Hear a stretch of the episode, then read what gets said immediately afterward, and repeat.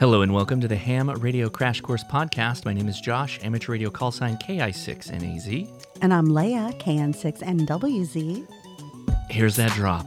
Let's get started, shall we? Well, hello, Leia. Hello.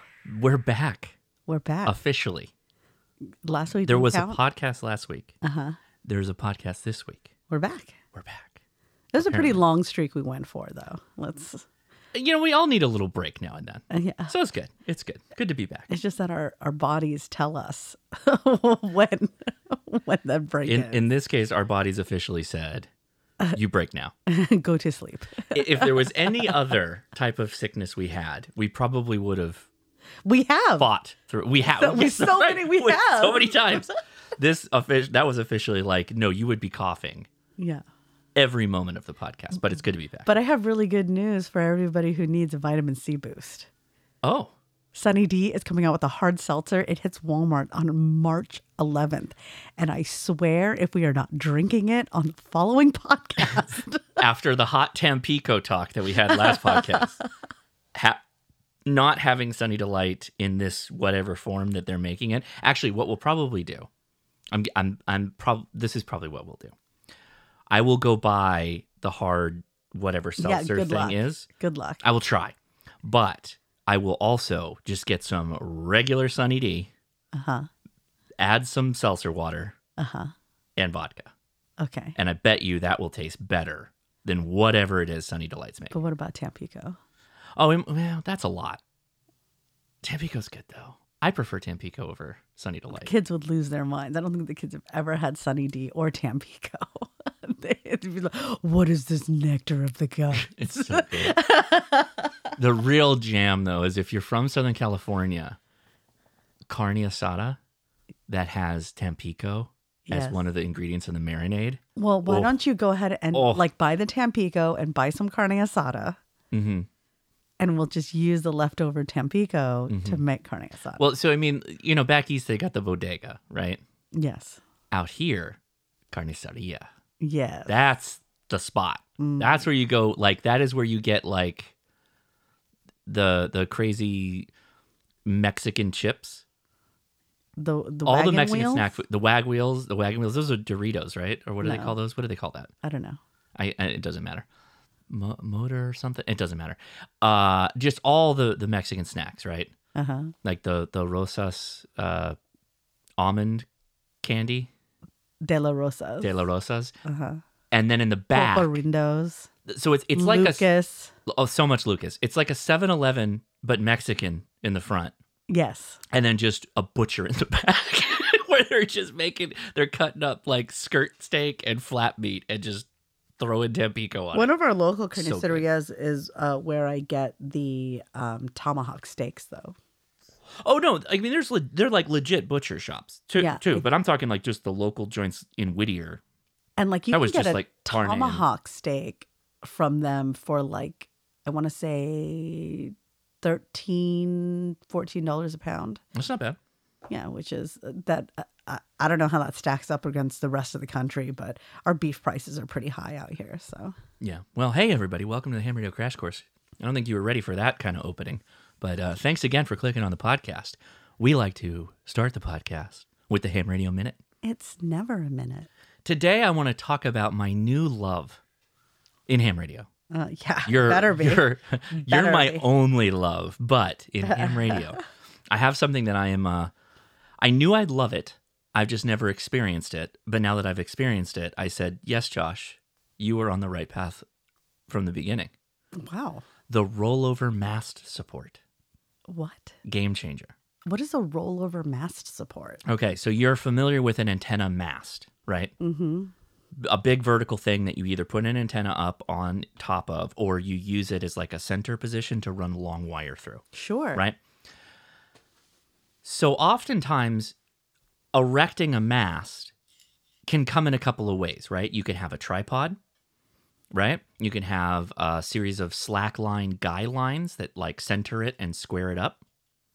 Or you just take a big hunk of metal that has a flat base, you roll your tire over it on your big heavy truck, and there's a socket, like a, a, a cylinder at the base of this metal flat that is perfectly sized to the diameter of the mast you're putting in it.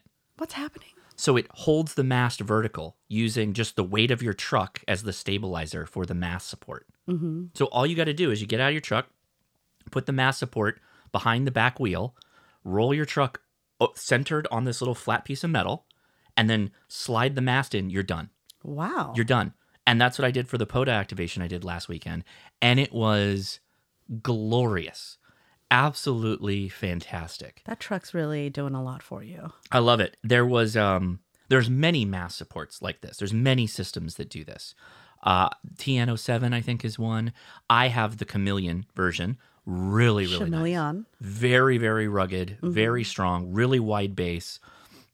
It, it's it's awesome. I cannot say enough on that. So if you if you're looking for a way to get into doing POTA, but you want to be like vehicle based and you don't really want and you want something easy. Um, and you don't have like a, a fixed mount on your vehicle, these rollover mass supports, they come in all kinds of different prices and sizes. You can find one that'll fit your bill, I'm pretty sure. And then it's just a matter of like pretty much taking any mass that you want. It could be a telescoping fiberglass mass, carbon fiber, could be metal, whatever. Match it to the right size. You're good to go. It was uh, This is real infomercial. right Revelation. now. You just need like some guy who's like poorly trying to erect his mast, Mm-hmm. right? And then there has to be a better way. yes, exactly. I mean, that's the best part about it is you don't need some guy or guys. Okay. See what I did there? Uh huh. You don't see what I did. Guys, guy, I, I get it. Yeah, okay. Okay. Oh, I should laugh more heartily at that. Excuse me. Leia, would you like to take a test? Well, Leia, you dazzled us last week. I mean, okay. Leia's continuing on. What question are we on, Leia? I'm on question 23 of 35. Generally, who should respond to a station in the contiguous 48 states? Who calls CQDX? Hmm. A. Only stations in Germany. Only. B. Any stations outside the lower 48 states. C. Any caller is welcome to respond. Or D. Only contest stations. The answer is B. Any stations outside the lower 48 states. In this case, DX stands for Deutschland Exchange. Everybody really wants Germany. That's I mean, they do in the states, yeah. On like on the West Coast, if I can hear Germany, that's that's a pretty good day. which of the following must be a per uh, must a person have before they can be an administering VE for a technician class license examination? A. Possession of a properly obtained telegraphy license. B. Receipt of a certificate of successful completion of examination CSCE for general class. Mm.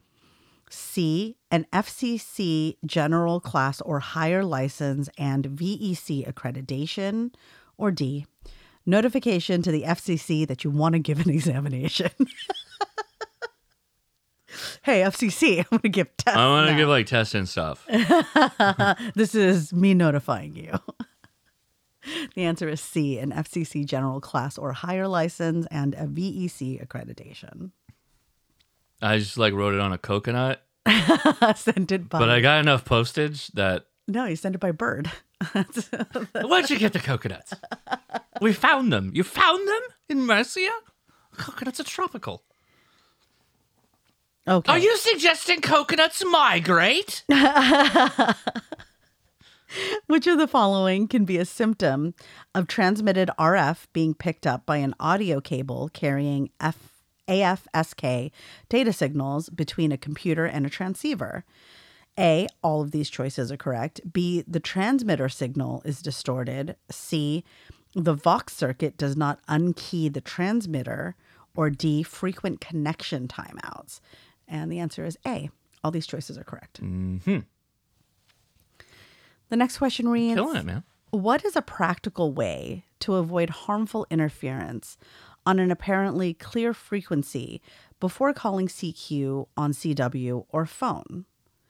A. Send a QSY on CW, or if using phone, announce the frequency is in use, then give your call sign and listen for a response. Hmm.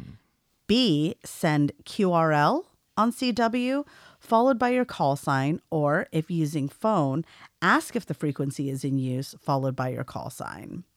C. Send the letter V in Morse code several times and listen for a response, or say test several times and listen for a response. D. Listen for two minutes before calling CQ. Mm, the answer is B. Send QRL on CW followed by your call sign. Or if using phone, ask if the frequency is in use followed by your call sign. Did you get that right? I did. Wow. Whenever I hear QRL, Uh-huh. I think of Total Request Live. so it's like the ham Carson radio. Daly's It's- about to hop on the band. It's the it's the ham radio version of of Total Request Live. oh man, so many of these references. We talked about Sunny D. Now we're talking about TRL and Carson Daly. This is I got sucked into the rabbit hole of listening to this like documentary that somebody made on YouTube. It was a fantastic documentary, and the voiceover guy sounds like Biden. I think he was actually using like a Biden, Biden AI script reader thing. And there was so many clips talking about it was it was about uh, the Tonight Show with Jay Leno and how Conan didn't get it. Conan, Conan. Conan. yes, it's the Tonight Show. Yeah. No, uh, Conan didn't get it. It's this whole drawn out thing. But they kept cutting to like Letterman because Letterman was just posting just all these drags on Jay Leno and how he like wronged Conan. It was all these jokes. But he kept throwing it back to who actually is Carson Daly? Because Carson Daly was on at like two, three in the morning, and he's like, "What a horrible time slot!" It just kept dragging Carson Daly. But the whole point of it is, I don't even know who this guy is. Where did this guy come from? It's so funny. It was so funny. What happened to Carson Daly? I don't know. I think he's still on at 3 a.m. No, he is I not. don't know. I'm just kidding. I have no No. idea. Not not in today, right? like I don't know. what is happening in I stopped TV? I- like, I don't, I don't even know. Like, is it still there? The only SNL I ever see is when it come ac- it comes across on TikTok. The only there there are only like there are only three things I see of SNL. And yes, it's because of TikTok. And also when I go back and I look up Celebrity Jeopardy.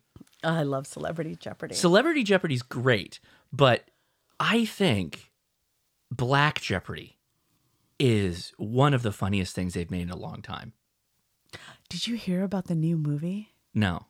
Okay, so Is I it think it was an, I think it was an SNL skit. Okay. Okay, and or or some comedy show, but I think it might have been SNL. And it was based on the trope Mm-hmm. that they always kill off the black character first in horror movies. Right, right. But all the characters in the movie are black. right. Okay. Okay. So they're all they're all running, Mm-hmm. and uh, they end up in a house, and the they're all freaking out, Mm-hmm. and then they see that one of their friends appears to be dead. He's like laying, uh, like you know, in a chair. He's but. And then he gets up and he's like, I'm not dead, but I'm real mad at you guys for leaving me here. Okay. and uh and then they were like well like how come you didn't get killed and he's like well i'm gay and so Oh my god. okay and then they see a game on the table Yeah. okay and a tv flickers on and the game is obviously very problematic okay it's got like This is a black- movie? Uh, no it's i think it's Oh, it's an SNL skit. yeah Okay. yeah yeah and uh the the game master pops on with a mask on and he's like uh are, if you don't play this game your friend is going to die and then Mm-hmm. they've got one of the friends and in the end the game is supposed to determine who is the blackest right and this is and i feel like we shouldn't even be talking about it because neither of us are black No. so this is not No. uh, uh, All I was going to tell people is to go watch that skit. That was my whole point. so that skit was so popular they turned it into a movie It's really a movie. yes Oh my goodness, that's awesome. So anyway, everybody, th- you can go look this up. Black Jeopardy, particularly the one with Tom Hanks. where he's playing like Darnell, I think his name is, or something like that. Uh-huh. And he's like a white, southern, if not, you know, Midwest guy. Okay. And you have to go watch it. I don't want to spoil any of this. It is one of the funniest skits on, on Saturday Night Live. And then the other one with the two Weekend Update guys, where they write each other's jokes. Oh, and one is black and one is white. And the black guy writes the white guy's jokes, and they're super, like, I don't even racist, know, so so, racist. And, and like, you got to read them. and he has to read Yes. them. And the black guy keeps going, Oh, I don't know that you should say that. He's the one that wrote the jokes. It is so funny. It is so freaking funny. It is the funniest things that's come. And Saturday Night Live has been not great for a very long time, but those are. I mean, we wouldn't know. W- It could yeah. be fine. Is Bill Hader still on? Because that's really the only other person I care about that was ever on. I don't know. I don't know who's on he was SNL anymore. Bill Hader was the club guy. Yes. this the New York City club guy. So good. Just the, and he New would York's break, hottest club He would break so Meow? often it would break constantly. because it's just the most ludicrous ideas. Oh, so but good. what like hurt me a little bit is that I have gone to many a club where It's described like he's describing it. and it, it's they were so outlandish, right? Like I don't know if you remember when they first opened Tao at the Venetian. I haven't been to any clubs in Las Okay. Vegas. So when they first opened Tao, I was a, a young club girl. Okay. A young Asian about town who goes to clubs, as they do. And I had tons of hookups mm-hmm. with, you know. Club promoters. Yeah, exactly. Which is why when I went recently, Mm-hmm. uh, well, not that recently, a couple, a year and a half ago, Mm-hmm. for my sister's bachelorette, I knew exactly what to do to avoid the line, right? Yes. Which I didn't necessarily think would work for a middle aged woman, but Write it. worked fine. Write it. like, and so It cracks me up too that like all these young girls are looking at you just like a god. How did you know? How did what you know did to flip say? over? How did you know to flip the chair over and then use the leg of the chair to open the bottle? It's like what? That's my favorite thing. Like, I know, I know it came a little hard for some of the generations on the last episode on the Ham Radio Minute, but like, what do kids today do when they want to drink and they don't have? Like, do they just crawl up in a ball and go They like, "Well, that's Google not it. happening They tonight"? Google it. The the fact of the matter is that there is no more trial and error because you realize Yeah. that someone has already gone through the trial for you and will tell you the exact way to do it. I just, yeah, I guess that's true. Yeah, Right? Yeah, sure. And But like that, they didn't know that. You know what I mean? Like that had not come up with in their lives. Uh, sure, sure. That's just crazy to me. I don't know. But Tao when it first opened, I know that we're in the middle of the ham test and we're just It's- rambling already. This is going to be a long one. its gimmick Mm-hmm. was that there were bathtubs aligning the entry walkway filled with water and like rose petals with naked women in them. Okay. Like fully naked, yeah, they were naked women in the tubs. topless, or naked. They were they were submerged because like you could see the bathtubs from the walkway into the Venetian from the street. oh, it's on the street. They were external tubs. They were in the walkway. Like okay, but like usually So when you enter a club in enter. Vegas, it's in the casino. well, there is an external door To Tao, to the Venetian. and they had the tubs and there's a walkway. No, there's a walkway Uh huh. to enter the Venetian. Yeah. And then there's a walkway to Tao. Okay, but it's in closed doors. These tubs. No. It was outside. Yes. And then That like crazy. and then the um I want to say that the ceilings were like draped with like greenery, hmm right? And so it was also it, it was like this very like sensual kind of thing that they were going for. It's like a sexy But then- Cialis ad. But then you would go in and then it was like like Buddhist statues. What? I know this is this is what this so crazy. Like when we talk about Bill Hader talking about clubs, some of the things are not that crazy. It sounds like it. yeah. And then so you you come in, Mm-hmm. it's just a a ton of like like Buddhist and Asian artifacts i- in what is like kind of a dining room, but like more like a bar seating area. Anyways, I guess that's where they used to do dinner service. But Oh, the, the recent time that I went there, there was no dinner service. Um, then you go in and there's different levels to the club, right? Sure. There's the peon level. Right, right, right. This is the one that you could look up to the Yeah. And then It's you like look up to VIP. right. right and then there's an upper level to vip Mm-hmm. and uh and there's separate bars Mm-hmm. right and so if you're a vip you can go anywhere in the club Right. but if you are not vip you're basically restricted to this mosh pit of people Mm. right You have you have upgraded your Tao experience to the Bodhisattva level. but the confusing thing is that it appeared Mm-hmm. that the bottom level didn't have a smoking patio which is like very bizarre for a club Mm-hmm. right? And then on the VIP level, there Mm-hmm. was a smoking patio, but it was literally like I don't I don't know if this exists anywhere else in the country, but at the very least in California, Mm-hmm. there are a lot of houses built where there is just this small strip of patio Mm-hmm. that connects to usually an upstairs bedroom or something Right. that would allow no more than like 10 people to step out onto this area to look out on your suburban street. I don't Right. know what they were for. Right, right, right, right. If you'd like to smoke, you must upgrade your experience to the Quan Chi level. So anyways, so that That requires bottle service. that had a very small patio like that overlooking uh a fountain. like one of the. the whole thing was really strange. And then the gimmick was that for, for birthdays, Yeah. they would make like this big deal where like a bunch of scantily clad waitresses would come out. And then they'd have like sparklers all around sticking out of things. And then and then you'd get like a champagne bottle. It was never cake or anything. It was like a champagne bottle maybe like a um, a bucket with ice and champagne but sparklers in it. You're like and it would just be in a very tightly packed club Which is sparklers everywhere. Excellent. I love this. Yeah. So that's just one club experience that is Yes. true. How did we get here? Bill, Bill Hader. Hader. Yes. Very good. Yeah.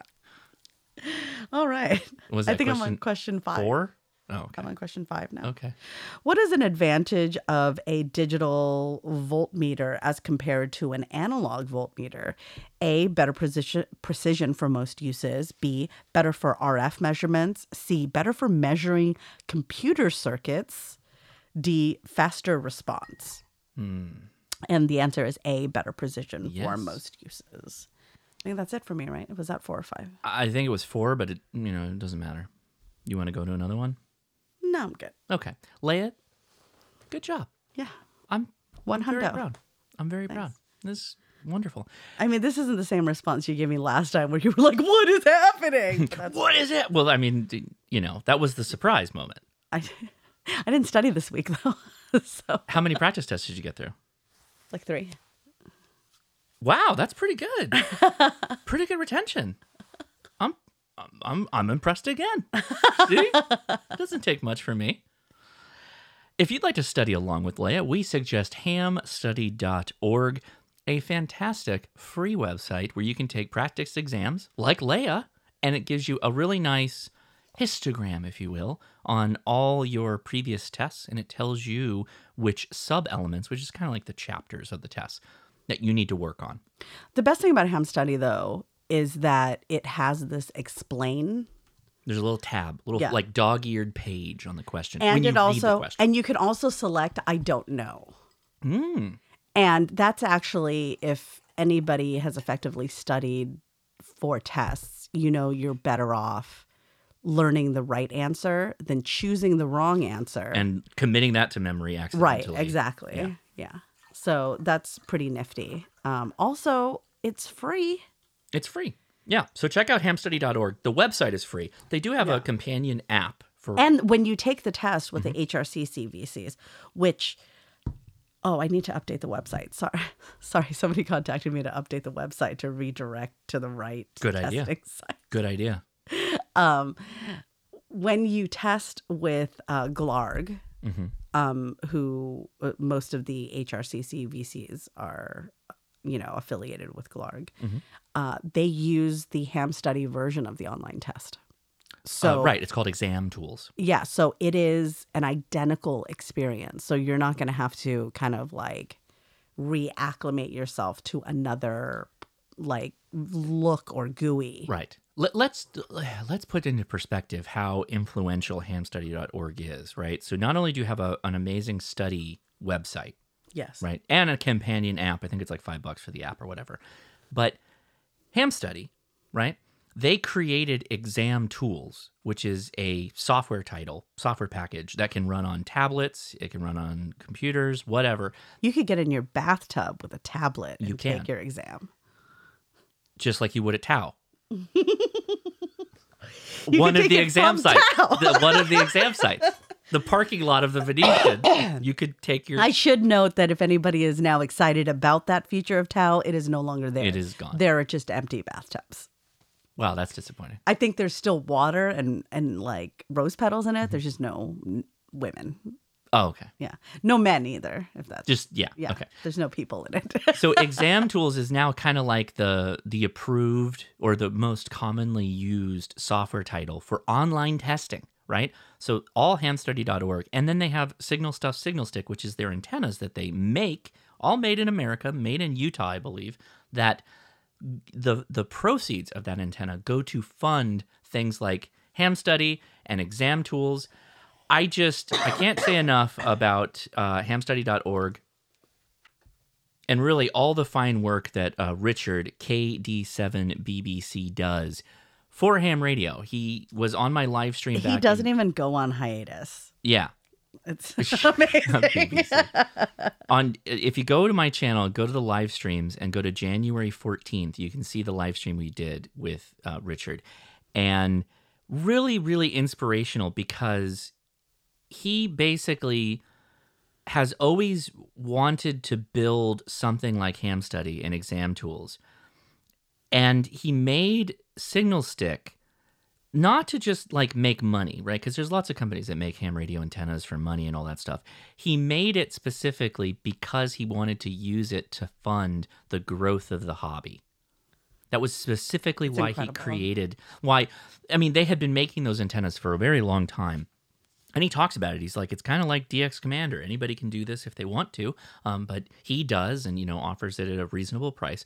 And the proceeds go to like you know fund just all this great stuff that they're doing. Richard is the one that got a lot of people licensed during the pandemic because of his efforts. If it wasn't for him, and maybe someone would have come along and made something like what he did, but he did it. He actually is the one that did it and achieved that Somebody might have come along and charged for it. Right, maybe, maybe.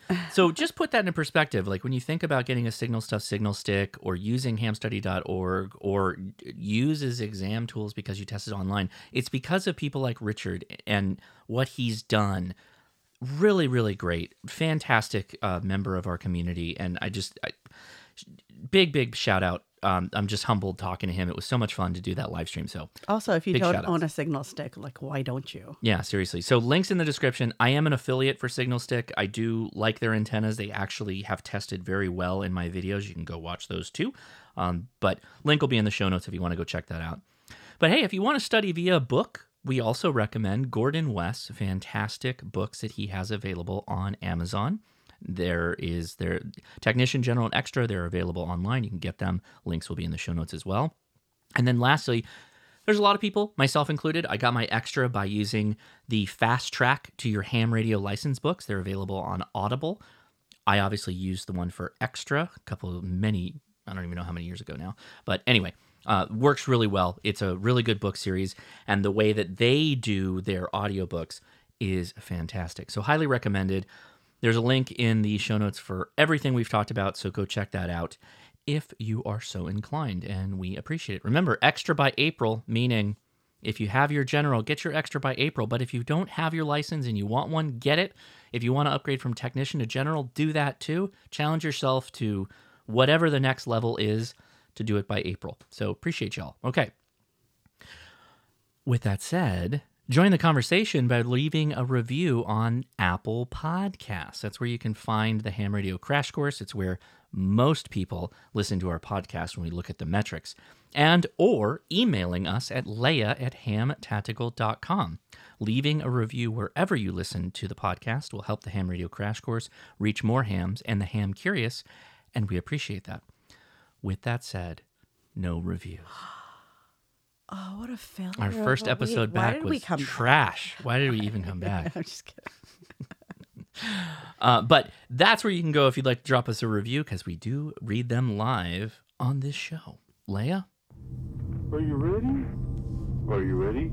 Are you ready? Are you ready? Into the unknown I will Let's go, Let's for I go. shall fear no Let's man go. of peace. Let's go. Let's One go. foot after on, the other. Are you ready? Let's for I go. prepare Let's to go. survive. I'm not allergic to bees. Indeed. Leia, welcome to the Preparedness Corner. Before I get into this week's preparedness corner, Oh, there's a I want to talk about a shocking statistic Shocking. that I read today. Okay. And it came from the fact that we have had at least three highly publicized train derailments. And and everybody's like, "Oh, it's a conspiracy. Yeah, they're doing it on purpose, blah blah blah." And I was like, "Well, False flag. there's there's only one way to know whether or not Mm-hmm. this is unusual. What are the typical train derailments for a year?" Okay. And keep in mind, like we're in an area where we don't actually see a ton of trains. Like we have train tracks obviously running through um through different streets because We should probably be fair in saying that there are a ton of trains around us. Mm-hmm. We just don't see them because it's generally they're getting out of the Long Beach area, the Right. port area it, in the evening. and really I I think that people don't think about trains very often in terms of the logistics that our country uses. Uh, because like everybody assumes planes, trucks, blah blah blah. Well, I'm very active in the steampunk community, so your Oh, assumption is I see. offensive Mhm, to I me. Mm-hmm. apologize. I'm very, I'm very sorry about that. I am going to hop in my dirigible and fly away. I'm going to ride my unicycle to my dirigible with so many gears on it. So many gears. So, so I look it up.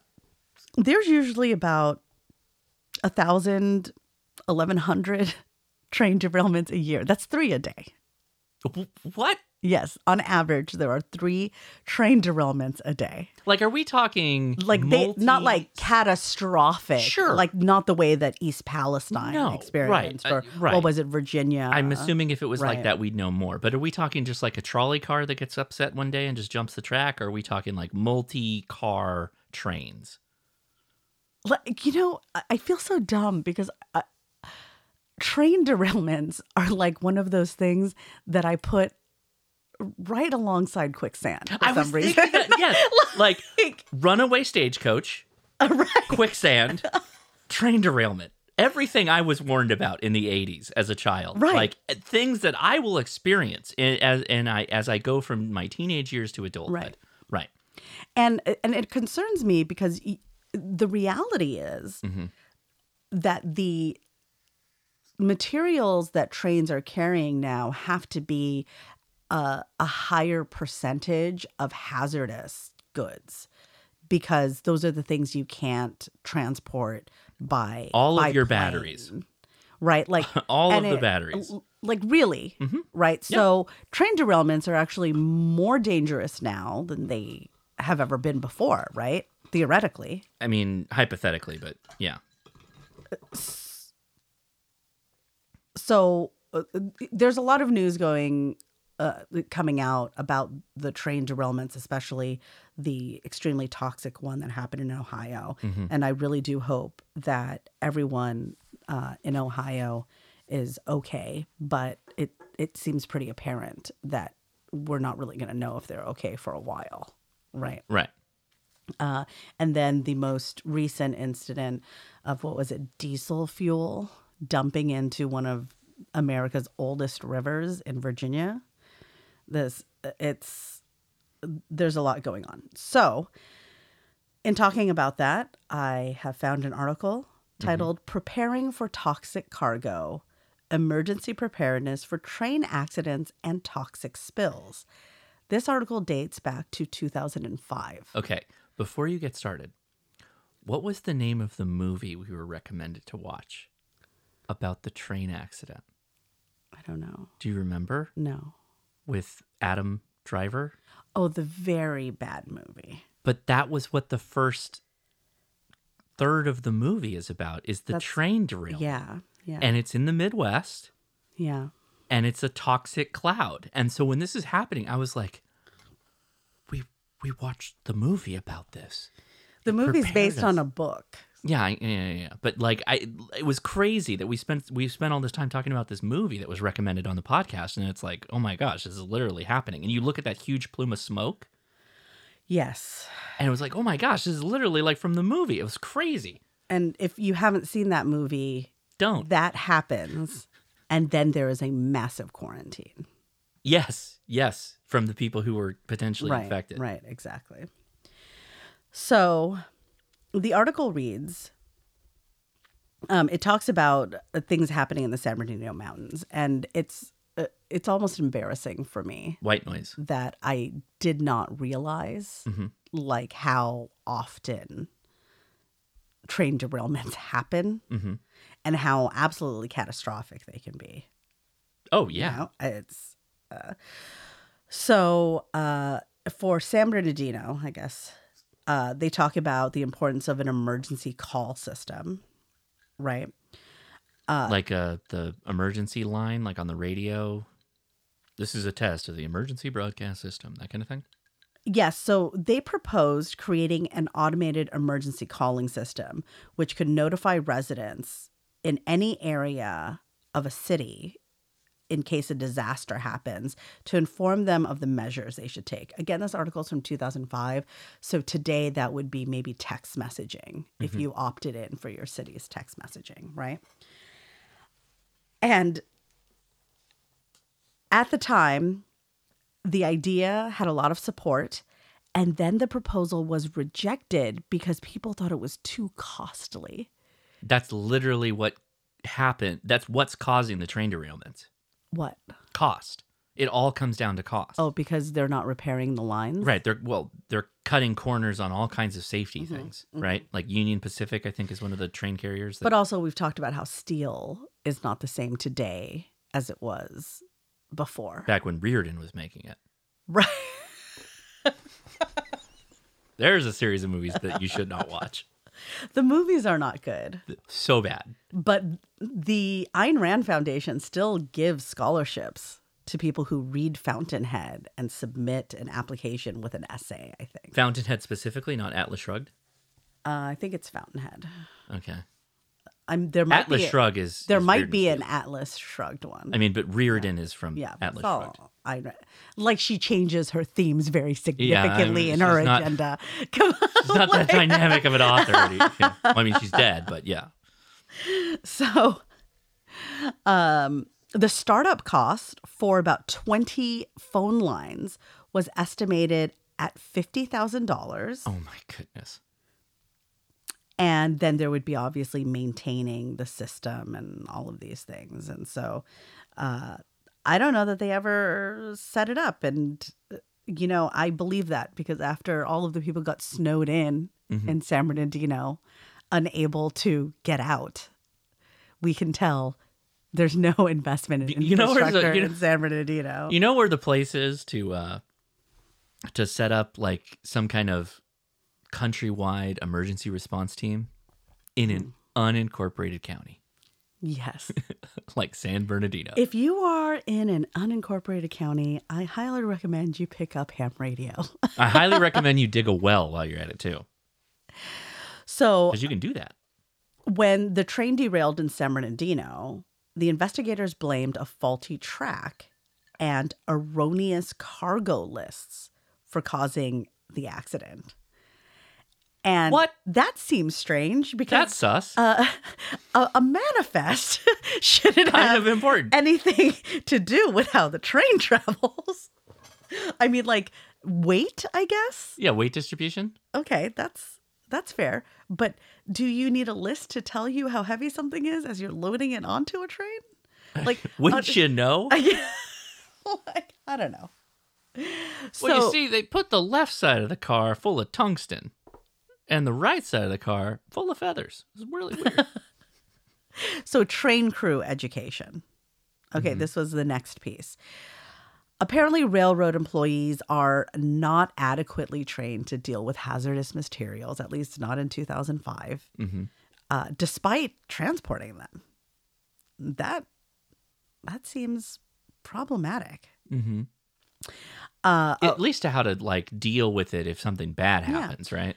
a Union Pacific I engineer. don't know. We got like a whole car of kitty litter. a- We just hope that if it derails, the kitty litter rips apart, just sprays everywhere. would that help? Well, we we we like to think it. would. That's why you put it in the middle. So, according to a Union Pacific engineer who teaches the safety courses to other employees, Mm-hmm. Most workers are not trained to deal with it. Like, They don't even know he- this guy. He is the one. He's like, I haven't met most of the people in I this don't even- company. That's- We have people who have worked here for 30 years, and then they start wondering what they are carrying.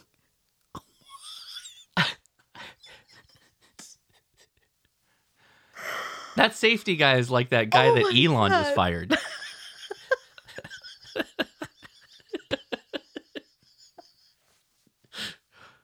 Getting a whistleblower payout is that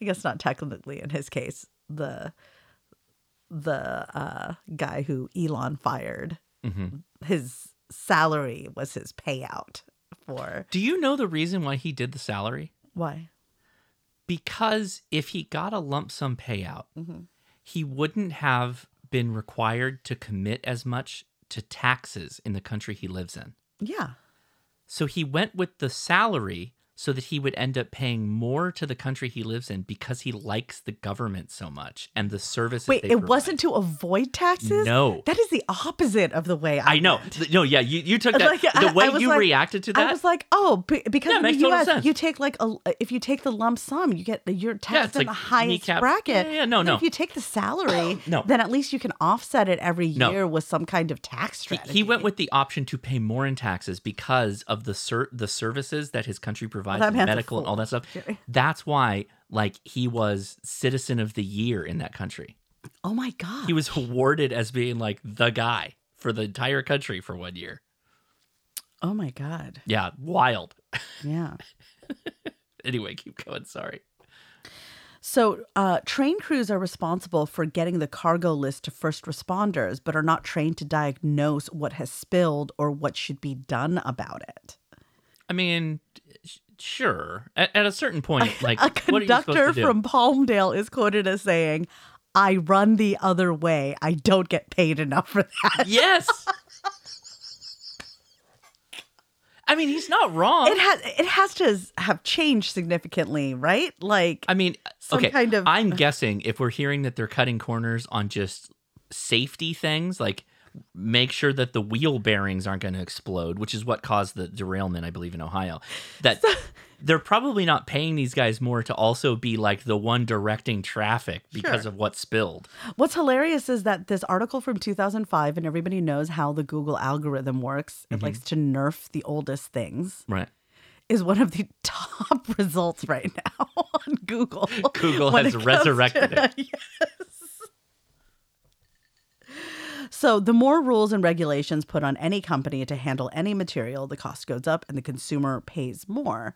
There's a fine line here. The public has a lot of say so in terms of what they will accept. Of course. So, they're basically saying this is your fault, consumer, because you want rock bottom prices for all goods. I mean, that is eh, that is perpetually an issue that we have to combat. Right? Absolutely. Because that is yes, consumers always want to pay less for the same thing. So, in terms of emergency planning, uh, some public institutions have already planned for a dangerous rail event. Uh, and if evacuation is impossible, the hospital could close off all exits, openings, and airflow from the outside within minutes. Right? That that To the hospital. Yes. An internal ventilation service would distribute safe air throughout the building, but there could be no incoming ambulances or patients. So imagine this: the plan Is to seal this up like a- you're, if like a you're balloon. outside You're of the done. hospital, You're done. Everyone inside, fine. Great. You're not getting transported here No. if you were injured in Right. that scenario, No. right? If you were exposed to anything, you, what do you wait for? Like FEMA? Wait for some FEMA For the- bubbles for to the, show for up. the for the death coffins to show up from FEMA. That's why the that's why the con- the conductor knows what he's doing. The engineer, he's like, I run to the hospital before they lock it down. I know what I'm doing. The hospital has its own hazardous materials team, which would erect decontam- uh, decontamination tents Mm-hmm. in the event that many people are exposed to a hazardous chemical. Mm-hmm. Which I thought the way you were slipping up that word was intentional. I thought it was a de-Thomasing tent. like the train. Yes. So at the elementary school, uh, you know, I feel really awful right now. Why?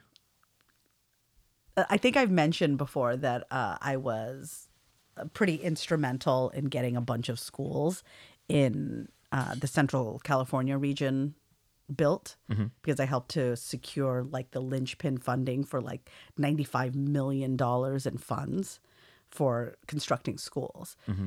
The linchpin project was a school that is now train themed because it was next to railroad tracks. Oh no. Okay. Oh no. nobody had ever done a railroad risk study for a school before. So I had to source the specialist who would calculate the risk so that I could submit it to the California Department of Education Oh my goodness. under the risk threshold that we set. okay. like, Are you gonna get canceled, Leia? keep in mind that this railroad was like uh, mostly unused. I think it, uh, trains went by once a day, and they were agricultural trains. Um, so, but now I feel like I was probably ill-equipped to help uh, help with this. I mean, obviously, we brought on in a professional. uh, like that a- one guy. The Well- training guy from Union Pacific. There, there was only one. He's like, guy- you're the first person to talk to me in eight years. Thank you. Thank you so much. there were just no more sites. There was there was nowhere they could have built the linchpin school, and without that school's like approval, they wouldn't have been able to fund all of the rest of the projects. It was uh, this very uh, we used like government bonds. We used California Department of Education funding. We used local bonds. Like it was it was a lot. But this school had to be built. Okay. And the really only viable site was next to railroads. The fast track to success train theme school. I don't know if it's still train themed. Man, I should go I should go visit that. If it's even there. I'm sure it's still there.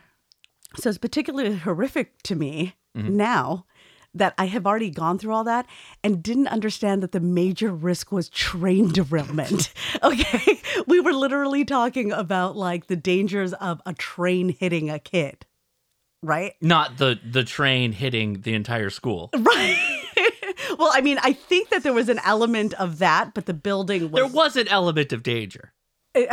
but uh, we weren't worried about it hitting the school because it was far away enough from the buildings, but it was along the field and playground. So, but now, if if Uh-huh.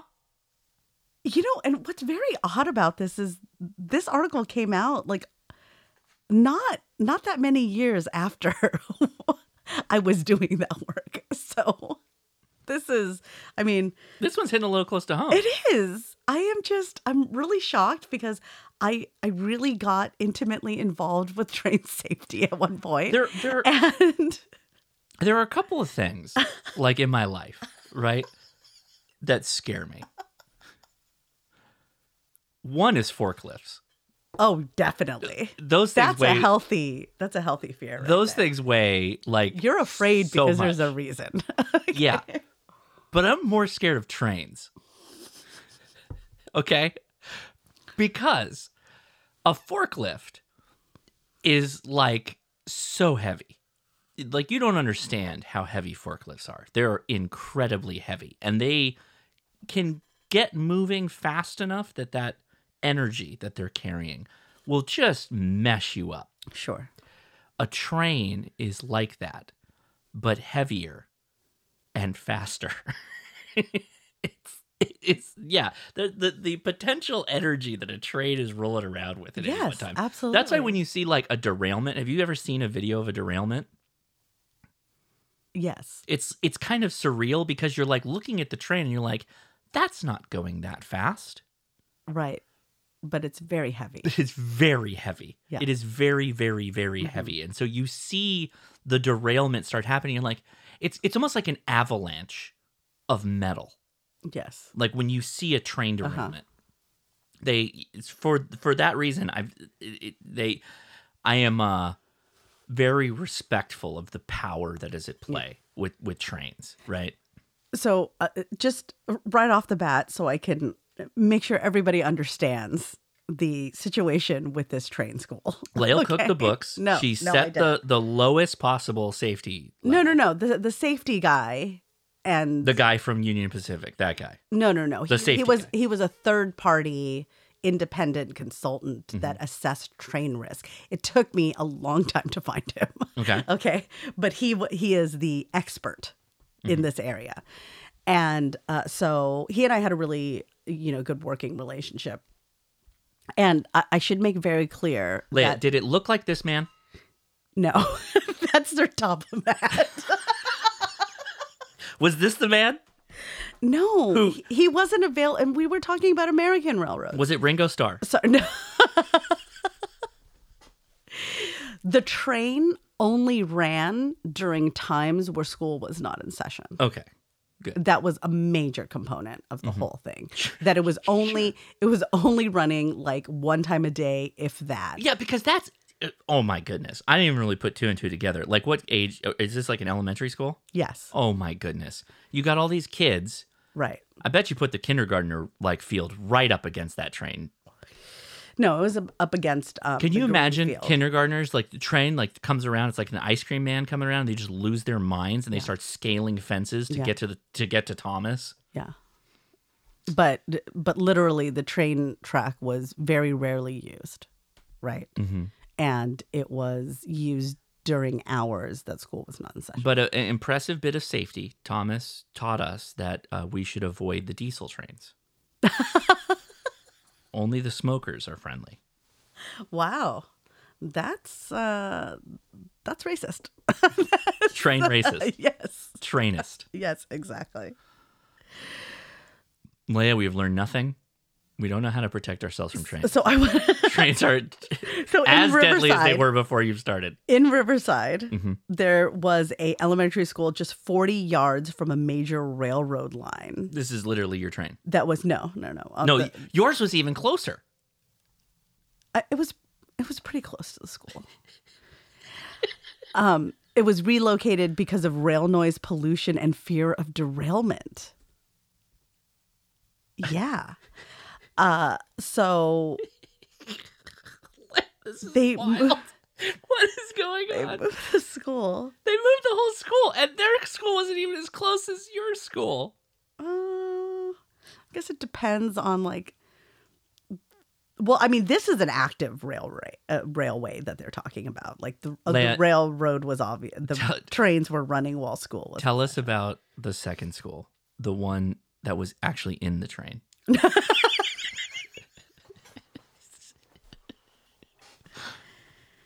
Oh, I don't think I'm going to be able to sleep tonight. I feel awful.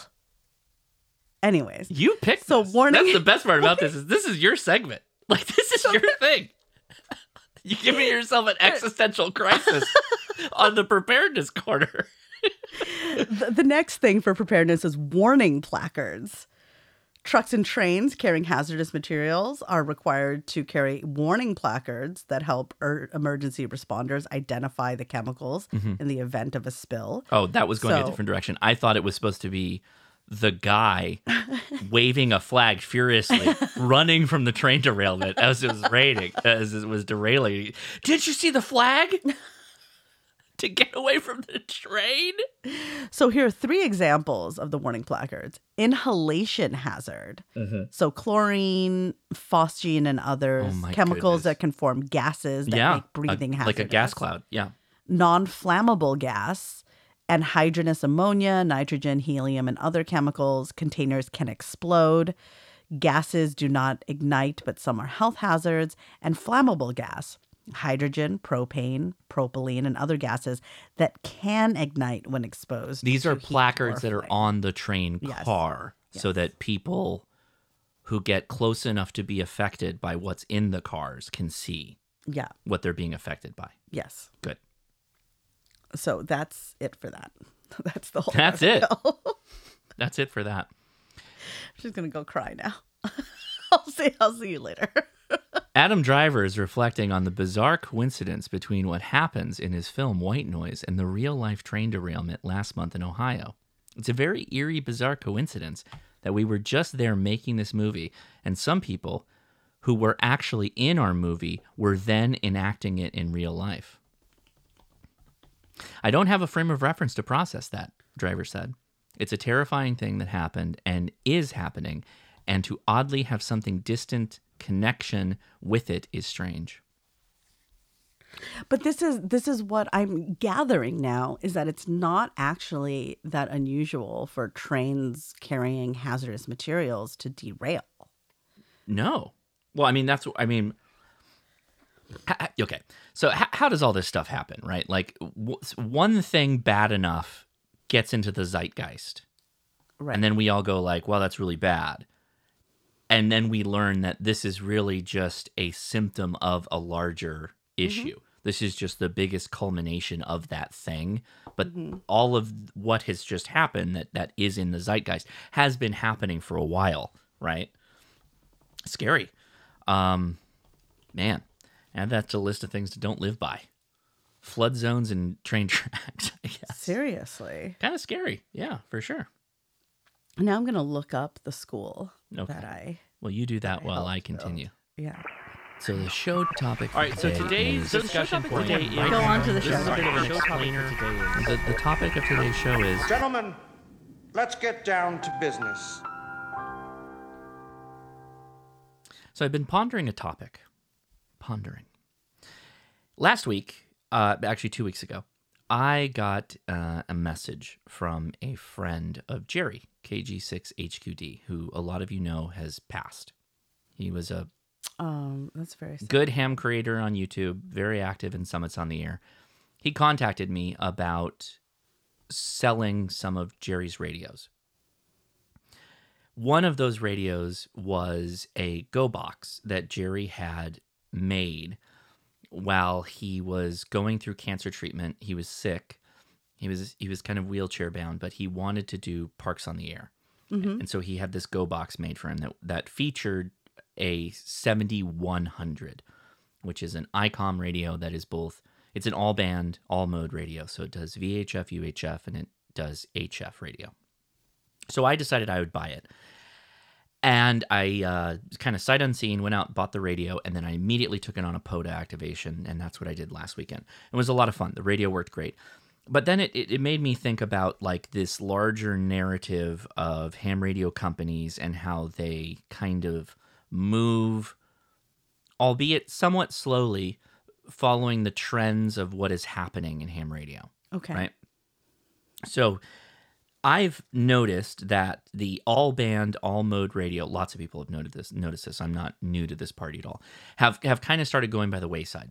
so we take our Yaesu 857s, our Yaesu 957, our um, ICOM 7100 still exists, but it's it's kind of an older radio, and good luck finding one because they're extremely difficult to get right now. And kind of the last stalwart in this space is the Yaesu 991 Alpha.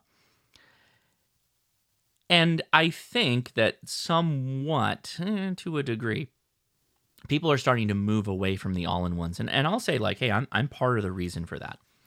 Um, not a huge part, but I definitely feel like having an all-in-one radio is is not for me. Even though yes, I just bought the 7100, and I have an 857, but that's not the point here.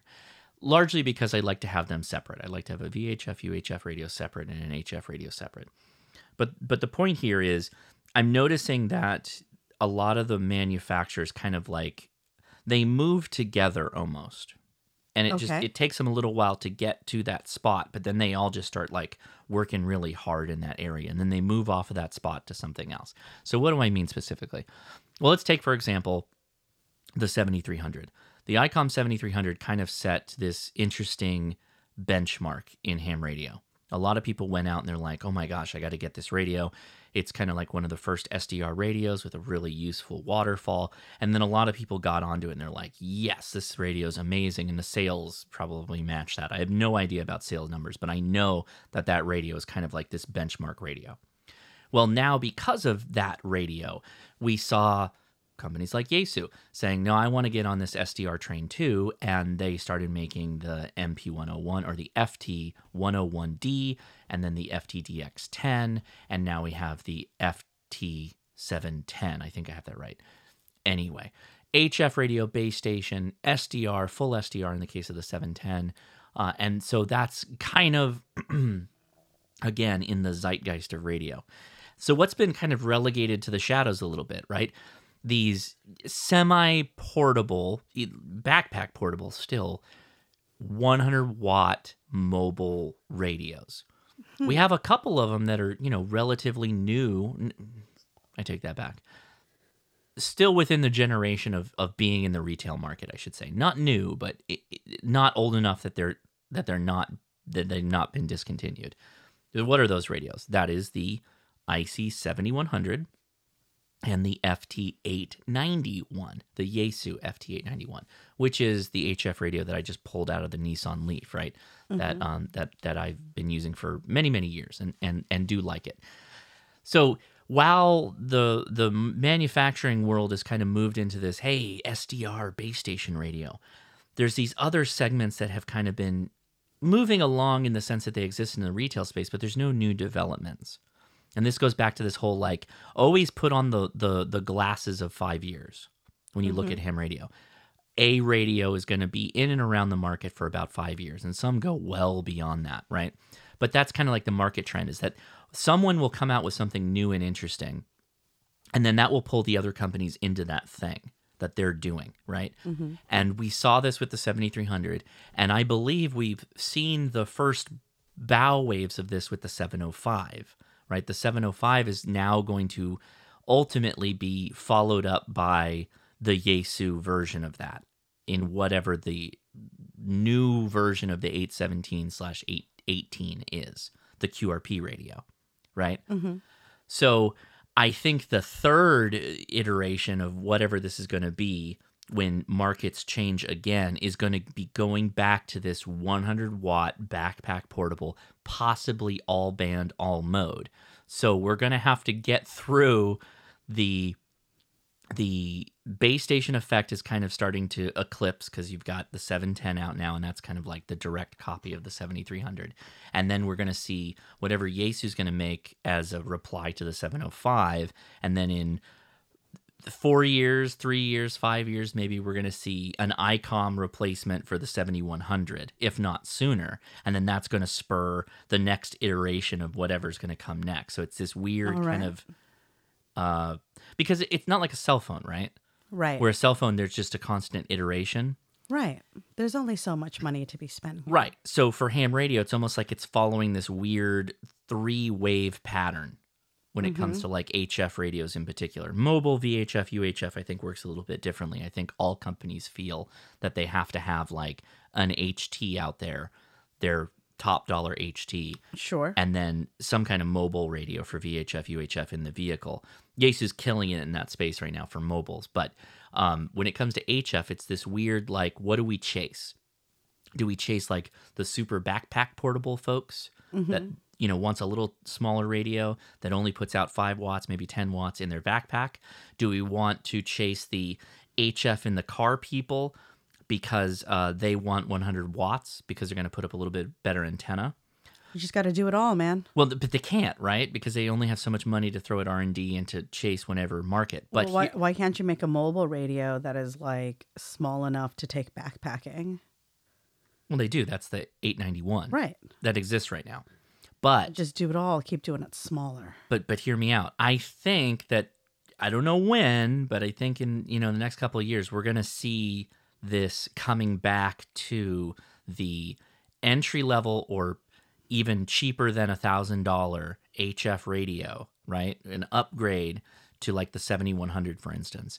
That's gonna be That's cheaper. Oh yeah. Well, Mm. oh, okay. I'll get. I'll go back to that in a second. But hear hear me out. I feel that you are incorrect. No, hear hear me out. Parks on the Air has just changed everything in ham radio. It is it has brought a ton of people into the market, and a lot of people are looking for things like the 857. They want the 7100. You might get more Chinese companies creating better radios, but I don't think that the the big boys are going to be coming out with cheaper radios. No, no, hold on. You're don't don't jump the gun on me. I'll come back to that because I think you you don't know the reality of some of the radios, but I think that we will see something in that space, a new take on on some of those radios in the next couple of years for this mobile 100 watt could go in a car but would be good in a backpack to take on POTA. I think that's going to be the next thing that the, the Yeah, these sure. major brands dive in on Yeah. because of things like Park on the Air, Parks on the Air. Okay, so Leia, let me let me let me catch up on this. The FT891 that's available like that is an HF radio that you can put in a car that's 100 watts. Mm-hmm. I bought mine for like 650 bucks. Okay. So sub $100 already. The 7100 Black Friday before COVID was $750. Okay. They're now going for like $1,000, but that's I think that's because of demand. I mean, supply. I don't think the chip shortage is getting any better considering what's No. happening in Taiwan. No, I, I don't either. But we've already seen the companies modify designs of radios to get parts that are more accessible, that have higher supplies Okay. to maintain a price point. Okay. Because I think they're looking for a price point. But I guess the the the overarching design of of this talk is that because the the, the taste of the of the hams change and what's popular at the time Sure. changes. We went through a period of time where the 818, the 817 was was man pack portable, right? Everybody wanted to slap a radio on their chest and walk around on the beach and trails and all that with an antenna in the air and all that. Mm-hmm. And then SOTA came around, and then we saw the the the boom of all these QRP radios, like the KX2, Elecraft, and now the ICOM 705. And SOTA's huge, really, really popular. But then POTA comes around, and POTA's even bigger than Summits on the air. And things like the 891, which is not the newest radio, but still like is the POTA darling of, of amateur radio right now. There's so many people buying them when they're available. I think that that's the next competitive point. Like now you're going to see the SDR invasion into that space. The Okay. 891 is not an SDR. The base station radios have all been SDRs, but I think that's what we're going to start to see is now you're going to get the SDR influence coming in from like a 705 type radio, but 100 watts, for instance Okay. or anyway there's lots of different directions they could go but i'm i'm interested to see what the next big you know jump is going to be and i think it i think it might be this 100 watt easily portable radio Okay. and i guess it's just also my way of kind of explaining what i think how the markets work a little bit Sure. Great or news. our dear listeners They decommissioned that that railway is abandoned. I looked it up. Nobody now you can rid sleep tonight. I can. That's amazing. Feel so much better. I'm uh I'm happy for me. Because I figured we'd be talking about this well after the podcast. so this is good news for everybody. Good news all around, everybody. Fantastic. What's happening? The staircases change, remember?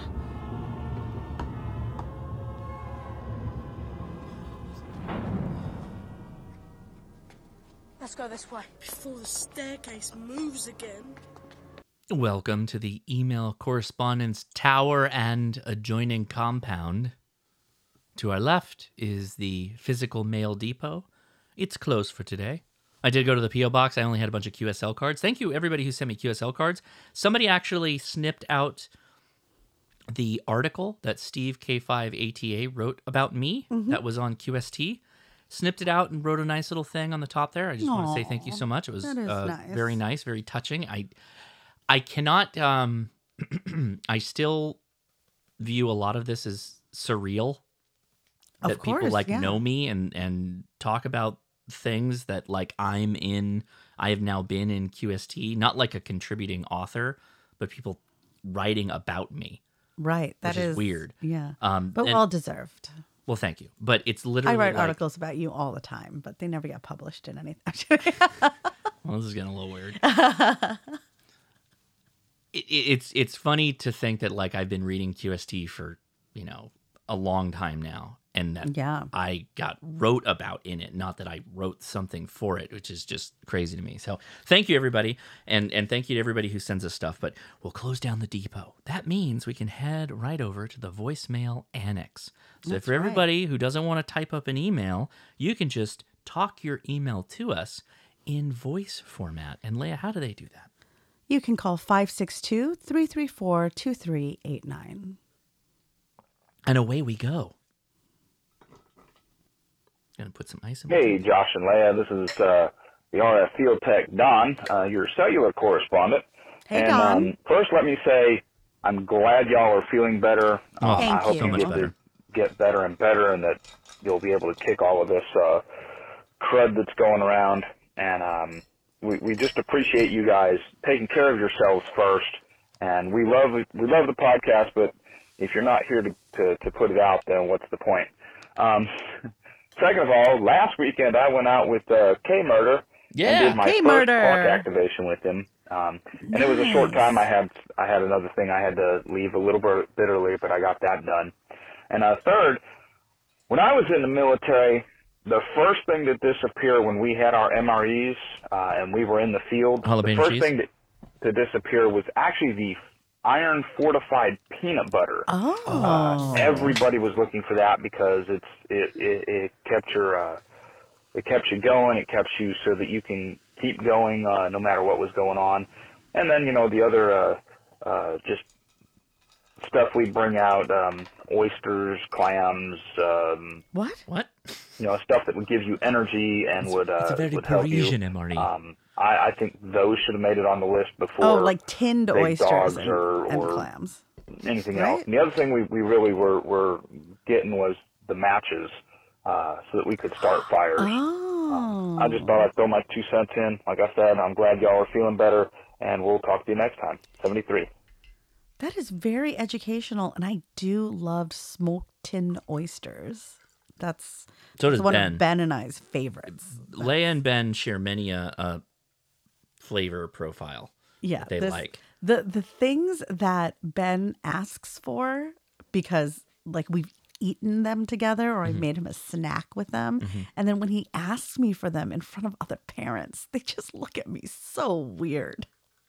Mother, I like my uh, French cigarettes right now to go along with my baguette and I think like somewhere we were having a baguette and he came up to me and asked if we had any pate. Mother, do we have? Did you bring the terrine, Mother? So I, I don't know what other parents must think about what we're feeding the kids because Edison's eating fistfuls of cilantro. and Ben is like asking for pate oh and caviar. So, yeah, for those that don't know, before the Vietnam War, Americans' involvement, France was extremely involved with Vietnam, and Yes. much of the flavors of Vietnam is is highly influenced by French cuisine. Oh, there's just there are certain dishes. Oh, sure, Yeah. not all of it. I don't mean Yeah. like all of it. Sorry if if that's how you took it. That's not what I meant.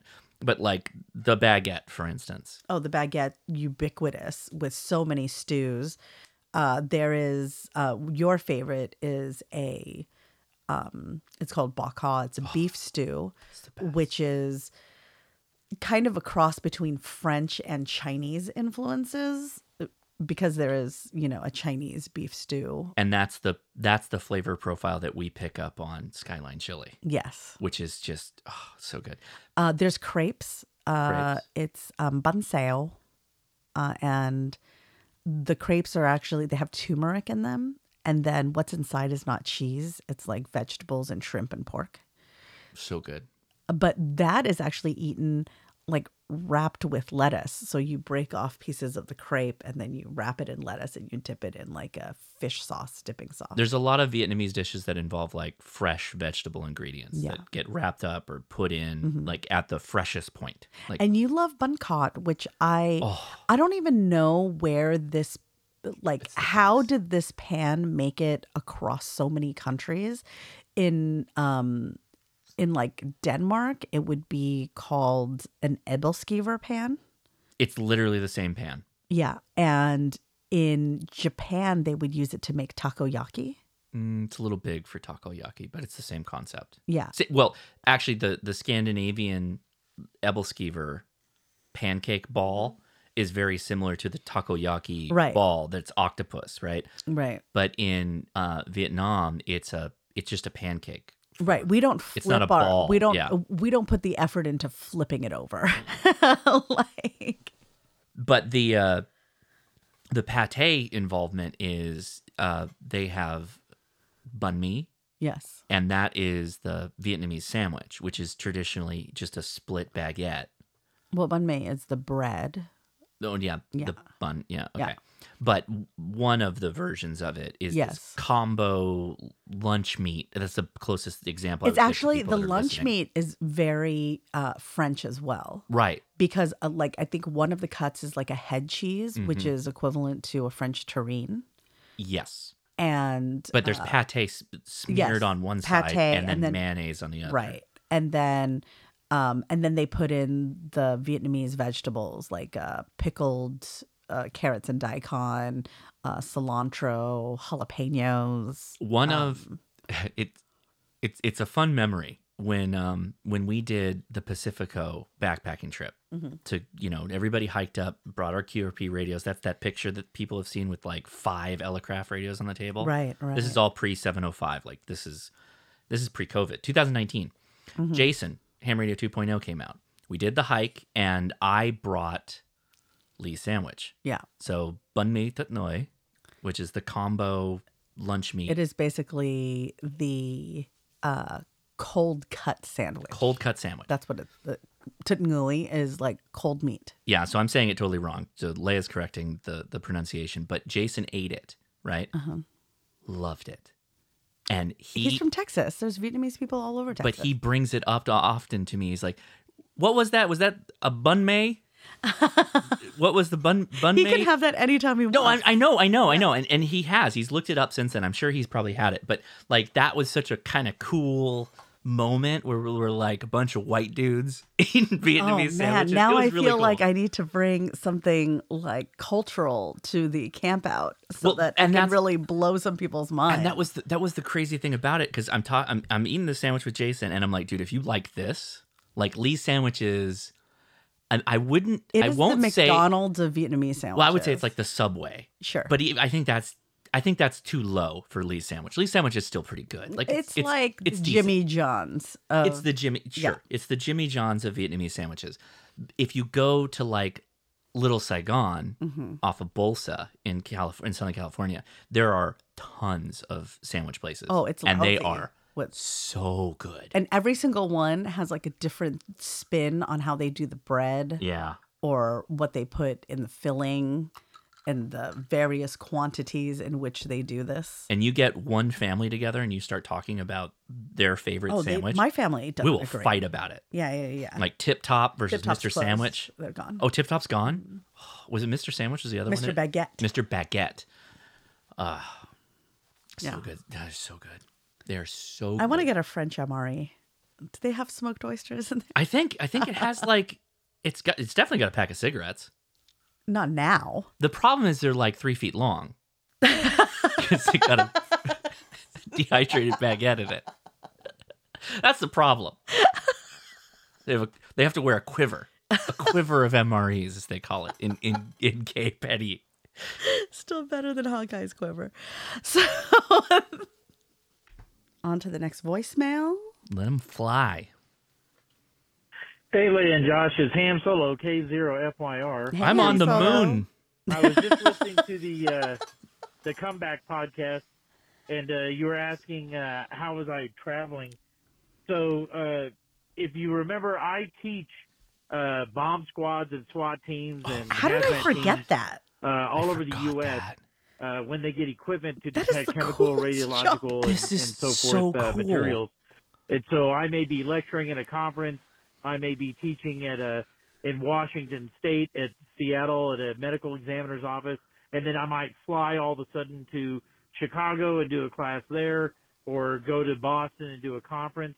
And so while I'm out uh, doing all these places, so you know, I either travel or rent a car or uh, uh, fly to a different location, and then uh, get to play radio in between uh, teaching classes or doing uh, lectures at the uh, conferences. So that's how I uh, I'm getting out so much. I'll probably be here in the state of Colorado for the next couple of weeks, but after that it'll be on again, and I'll be going uh, coast to coast, uh, traveling for uh, conferences and classes again in April, all of April, pretty much every week.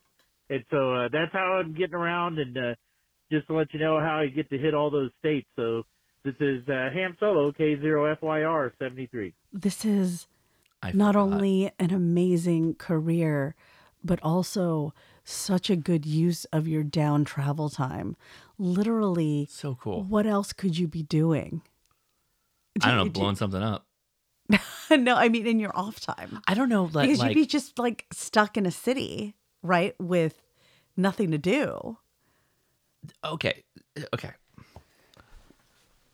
So one of my favorite things about the MythBusters, Okay. is they would go to this like bomb squad training facility, Yes. and then the bomb squad guys would come out and like blow the thing up. Yeah, that was Ham wanted to blow Solo. It could have been. He might have been on some of these episodes. But here's my thing: How cool is Ham Radio? That on his off time, instead of just blowing stuff up for free and calling it training, that he's doing radio. I mean, I don't. He's he's going to lecture at conferences. I don't know how much blowing stuff up he's. No, because like that was the thing with the MythBusters is that the the the bomb squad would come out and they'd treat all of these experiments that they were doing as training, and they'd Mm. bring a bunch of people out there and they turn it into like a training event. Nice. because it you know like if what what happens if you throw enough dynamite into a cement truck that had half of it full of cement what what's gonna happen you know this is all very important training that they're doing i Now I feel like Ham Solo is just the hardest working ham. i It just i don't even know travel, lecture, ham harder. and and and the constant pressure to just not do ham radio and then like blow stuff up i know that i'm being very i'm being very light with what i'm sure is a very involved job that he has Yes. but i know that he's got to have access to anything he wants Why isn't he blowing up ham radios? I we gotta hook him up with K Booty. He has an endless supply of ham radio devices that have angered him so much that he shot it. And that man just needs explosives. That's what we know needs to happen here. And uh, this is how we formed Hamder. That's the Hamder? yes. It's where you connect hams with other hams. Ham like Tinder, but Hamder. or so like, I got like a bunch of M80s. And what you got, like a Baofeng? you want to like duct tape them together, I guess. Maybe throw it in an elementary Let's school bury toilet. some mines. Bury some- roll, you went from M80 roll, to anti-personnel mines. Good. roll a ball of Baofengs, a Baofeng, a, a, a large yoga ball just strapped with Baofengs. Just roll it through the minefield. Okay. I'm not against this. I had this like uh, World War II trophy that my grandfather passed down. He called it a bouncing Betty. I think we use that to get our antenna in the tree. what if? Mhm. hear me out. Hear me out here. What if at the end of this minefield exercise, the Baofengs were still intact? Oh, that would be like, please record this. All right. Thank you, Ham Solo, for the reminder. That just Just- reminded me yeah. of my favorite explosive. But I'll... Ham Solo's like like deity status. oh, now. dude, this is like. He's like, did you forget how cool I am? Yeah. Hello, Let me remind HRCC you. Net. This is Kilo Quebec 4, Alpha Papa Delta, KQ4 APD. Uh, just calling in, glad to see that y'all are back and feeling a little bit better. Josh, I hope you continue to get on the fast track to feeling a little bit better. But um, currently driving down the road, listening to the podcast, and I had to stop, pull over at the rest area to kind of kind of talk about some things that I heard in there. And, uh, Nice. first off, I want to say good job, Leia, Kick ass on that, uh, getting those general questions Well, thank you. going that streak. Keep Killing it up. it. You're going to get it done before April. I can feel it.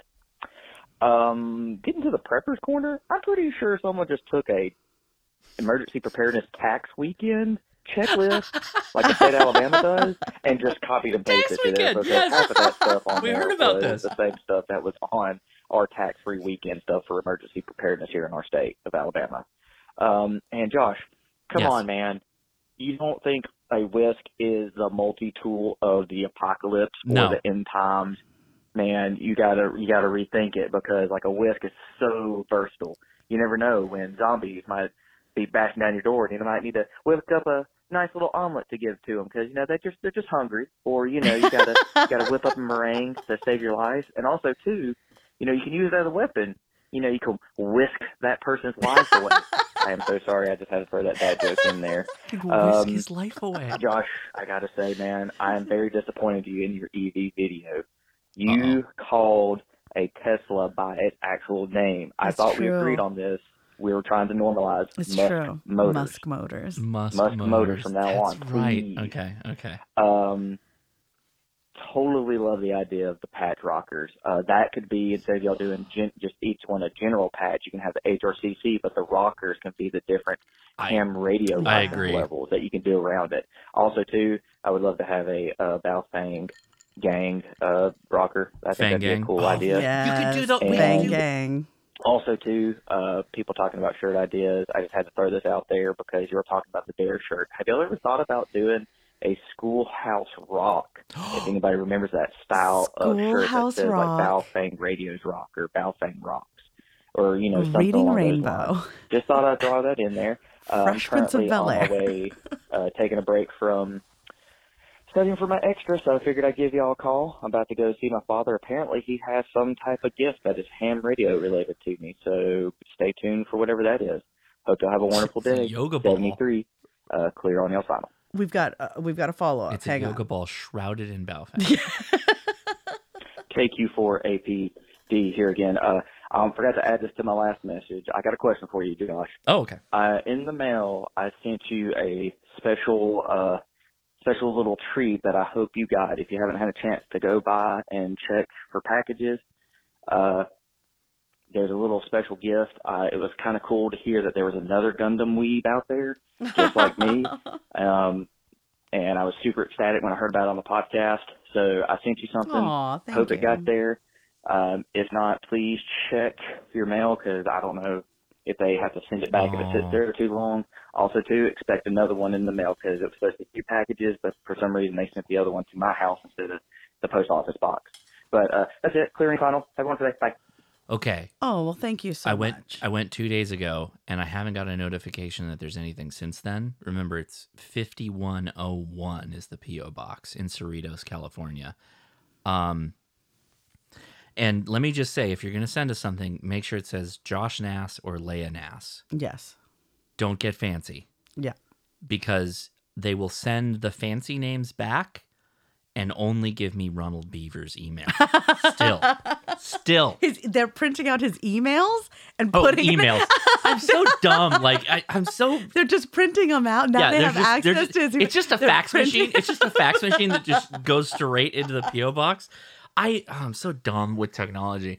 I don't understand mail. I just don't get it. Like I, I I not you don't. grown up. Like Yeah. I just know Amazon boxes show up, and I have to break them down for you and dispose of them. Get rid of the the Amazon carcasses. But uh, I did not get a a treat. I did not. And this is we're recording on the the 9th. So if it says go check the tracking or send me the tracking and I'll try and chase it down. I've had some difficulty, but if you put Josh Nass on it, it'll it generally will go through.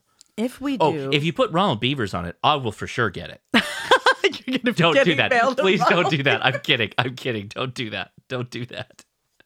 Yeah, because if you do that, we're pushing it back. No, don't.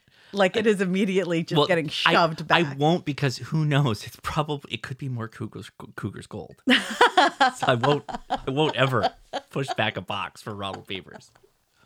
Yes, I am Ronald Beavers. Sir, why are you holding a comb in front of your mustache? but he has a much darker mustache than I. I mean, I what? If we make a Schoolhouse Rock shirt, you will get one. Uh, Let- I I am going to The rockers If got yeah the not rockers. We're doing to do. we're gonna do the rockers. Um, uh, whether or not they're difficult, I'm not sure. Uh, true, but like it's just got to be like two colors, like gold. I'm black. still waiting for the patch shipment. I know. Which I'm. They I'm he charged really, us. He charged us like two weeks ago, like a week and a half ago. The I I know through. they're supposed to be en route, and for some reason they're in Berlin right now. Riding on the metro. So that was the band was called Berlin. I see. Okay. Mm. Did you know that? Metro? You didn't know that? Mm-mm. Yeah. Okay. And I am very excited to hear what kind of ham radio related gift you are receiving from your father. So please report back. Yes, because just looking at your face, I knew that that did that did not land. You did not like. You just looked at me like a deer in headlights. like, why are you singing about the metro? The...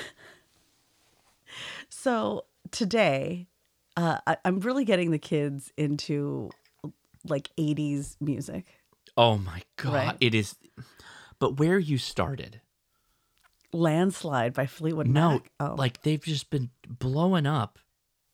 Rick Astley. I didn't do that. I didn't start them on that. Th- that's all You did playing. that. I did not do that. I not tried to I, get them onto Spice Girls to move them up a decade, and they were not having it. I am not against Rick Astley. I have no problem Rick rolling Oh, people. yeah, absolutely. We Rick rolled people at our wedding. But but they play it on repeat. Yeah. They're just never going to give it up. They're never going to let, let it down. down. it, it is it has been nonstop. That's the one advantage I will tell all the parents out there. I don't care. You don't have to buy AirPods, but buy something that has like active noise cancellation because it is a lifesaver. I I, will just put that. them on and just boop. I've given you. I've gifted you AirPods. I've gifted them to you. I don't know where they are. I know. Yeah. Whose fault is that? Not mine. Not mine. It's absolutely yours. Oh, okay. All right, on to the next voicemail. Greetings. This is uh, Kilo One Mike Alpha Zulu Nathan in southern Vermont. Hey, Nathan. So I just happened to be perusing the ICOM America uh, website last week, and I noticed something weird. What did you notice? There was a something you could click on that said comic books. Oh yeah. I'm like, that's weird. No, that's existed. I know we did uh, Archie comics, uh, from the ARRL. But ICOM makes comic books. They did. I had to click on that. And when I clicked on it, apparently they have a, I don't know how old it is, but a series called The Adventures of Zack and Max. And there are seven volumes. I don't know how long it is. You can preview the comic book. You can download the comic book. And you can have an accompanying coloring book to go along with it. Oh, so that's to get fancy. the youngins in there. Coloring book. Some of the titles of each of the volumes. The Odyssey Begins, The Adventures of Zack and Max. How about Lost in Seattle? How about Maddie Goes to England? How about Volume 4, Fun at Field Day? Oh, that's That's ham radio related. Volume 5, Max in Space. Wow, is that about How about like? Volume 6, Satellites. Let's Go Island DXing. You know what you have to do? You have to oh, order Oh, them and then slip them into the library. Amateur Radio Calendar. Art, I don't know, an art calendar? To traveling from Dayton to Dayton, May 09 to May 10. And that's how hams Cool. tell the year. And then finally, Volume 7, Ham Radio to the Rescue. I you can find have this that at icomamerica.com in the amateur radio section. Just search amateur radio comic books, and you too can have An adventure. the best experience ever. For your little children, this is Kilo One Mike Alpha Zulu saying 73, and thanks for the contact. Thank you, Nathan. I I h- think that we should just all collectively go buy these comic books, Okay. slip them into every library that you can. I'm about to blow your mind, Leia. What? I have multiple copies of three issues of this in print form that I picked up from HRO. Why are we not already They're- putting them into all the libraries? They have a mascot in the comic. It's a little animal friend that Mhm. tags along with the main characters. Mhm. It is a pig that has ICOM's logo is all black letters, but Mm-hmm. the eye has a red circle on the dot for the dot. Oh. So he has a red circle over his eye. Okay. So that's the that's the the mascot of the Max or whatever. Max is what breed of dog? No, I'm saying of the two people that Oh. the- it's like a boy and a girl, I believe. Oh, Max is not a dog. No, it's a ham. It's a pig. It's a ham. This is not a, a stretch. This is a target, Leia. I know your mind went immediately to target. I'm sorry, you said red circle over the eye? Can I get Starbucks with my pickup? Does ICOM have curbside? They printed this. They printed this, okay? Okay. They printed this and I think it was pre-COVID. Pre-COVID, I was at the HRO and I'm like, "So what the hell is this exactly?" And it was just a stack of them. And well, not like a stack, but they had like some loose copies of this round and they're like, "Oh, it's the ICOM comic book. Have you not seen this before?" I'm like, "No, I have never seen this before." I got a whole bunch of them, Okay. brought them back, had I read them with the kids. This is all happening on in my house under my nose. I, I'm, I'm indoctrinating the ham radio uh, under your nose. There's no way that you could have thought anything like this happening. Uh, but yeah, no, they- they're actually pretty good. They're not. They're they're they're kind of fun. They're not bad, is what you're saying. They're kind of good. No, they're, they're pretty good. They're pretty good comic books. I mean, it's it's very ham radio focused, right, in all of it. But uh, so uh, the in space is obviously the satellite one, ham radio and emergencies, right? They're talking about like ARES and all that stuff. Um, the the one character going to the UK or whatnot is about like you know programming a radio. So it, it's ICOM, send me a stack of these. I have access to so many children that I can give I, this to. I wonder if I can ask Ray about that. I bet you they've got to have some of them. I'll, I'll just, I will literally just bring them to the copious amounts of science fairs I go to and leave Oh, that's stacks at great. places. That's a great idea. Like a uh, like all these different. Yeah. We're literally having a STEM day at the kids' school. I can just drop, get me 600. Uh, you know what? Scratch that, get me 600 times five, and I will drop it off at all the top elementary schools in our district. all the nerds, all the nerd kids will will lock them up early. Uh, no, it, it, it's it's pretty cool. ICOM does a lot of stuff, like weird stuff that you like. I didn't even think anybody like a comic book, really. Ray Novak. if you're listening, definitely listens to the podcast. I don't think he does. let me help you. What's funny is that might have more outreach than like any attempt that we make by going in person to a classroom kind of thing, for sure. Yeah, 100%. A freebie for for a STEM day? Oh yeah, Uh, yeah, absolutely. I, I I bet you HRO still has a huge stack of them somewhere that I could probably get my hands on. I can I them know out that to there's probably- every Cub Scout troop in a 10 mile radius. okay. Okay. Yeah, yeah, I see where you're going. Yeah, yeah. Nathan, good good point bringing that back up. I'm gonna make a a note, a, a reminder, if you will. Note to Ray. That's Text Ray in the morning. Ray, how how many more of these comic books do you have? And he's like, well, we printed them ten years ago, so I don't know. I'm just saying, I can really help here in this specific arena. If you want to reach nerdy children, Yes, I could drop them off at Coder School, Code Ninja. Uh, so- Kumon. so- no, not Kumon. No, come on. Yeah. Okay. Thank you, Nathan. Come on, Ben. Still, my favorite my favorite dad joke of the week is, It's been going on for longer than a "Come on, Ben." Howdy, Hampton. K4JED E here, also known as your Virginia correspondent. Hey, Jake. Let's talk trash about know Virginia. is that originally, your Virginia correspondent was born in San Diego. Oh no, So I we hurt potatoes, Your you. potato burritos, your French fries. Just giving you a warning, a heads up. But I get what you're saying. No. French fries don't belong in every burrito. No, we're we're not against it. There is a spot for I mean, like hash burritos. browns in a breakfast So, burrito, fine. You can't claim all of California. This is KO4JZ, your Virginia correspondent, also your San Diego correspondent. Yes.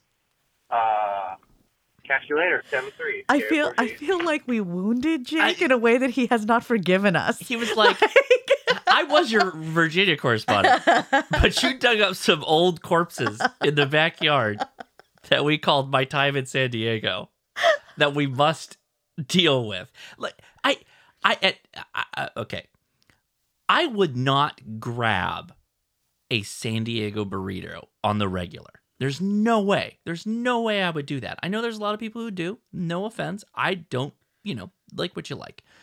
But I can't I don't believe you can claim all of California with that burrito. I think that is unfair to California. Mm-hmm. California is literally the size of the East Coast. like it's and that's all broken up in all kinds of states. And there's all kinds of weird individual foods of all those states and you wouldn't say like the entire this is the entire right one dish for Mhm. this is the burrito for the entire East Coast. I, and I appreciate that you know California isn't that big, but you, I think you get what I'm saying. There's no way that like in San Francisco that's the burrito, right? Nor would I say that like that's Uh, no way. Wait, you think that okay? Do you think that California is represented by the burrito that has fries in it? Um, not necessarily, but I'm not saying that San Francisco is not big into fries in a burrito. I, I'm not saying there aren't people that are into that. I'm just saying that I don't know that you can. You can't even do.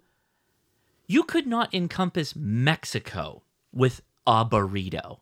It doesn't exist, right? Like you can't. That would be selling the cuisine short. Mm-hmm. Mm-hmm. And there's many adaptations in Mexican cuisine in our wonderful state that is all subtly different takes on, you know, the origin of where it came from. And to say like, yes, this is the one. Like I can't I can't do it. I can't do it. Like Al Pastor? Oh, come on, man. That's my whole my whole jam right now. I'm just stuck on that Al Pastor jam. I could I can't And birria. Oh, but that's a taco. birria tacos are They they make birria burritos. no way. They do. You can make a you can get a birria burrito with Yeah. like a consomme that you can dip the whole thing into. Yeah. Should I get that for you next Oh time? yeah. I Oh. gotta we gotta get down. They have cheese. It has cheese in it. Oh, yeah, of course. What else is in it? Who knows? I haven't had one. Could they? I mean, get it the way they would do it. That's what I want to experience. What if it's just crusted in like cheese on the outside for a crunch?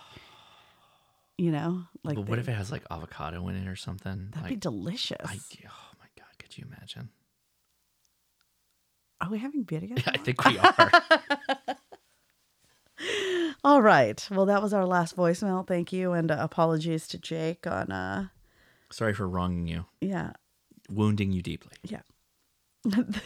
We're gonna meander our way. Now we're climbing the tower. It's time. We now will read the emails, and if you want to email us, it's simple. Send an email to Leia at hamtactical.com. We would love to hear your ham radio story as you get started in ham radio or you learn something new and fun and interesting and want to share it with everybody. If you have a question, of course, we love that. So make sure you dive in there on the email. And if you have a merch idea, well, hey, good news if we make the merch and sell it on hamtactical.com, which helps supports the podcast, we will send you one for free. So thank you very much for your time and effort.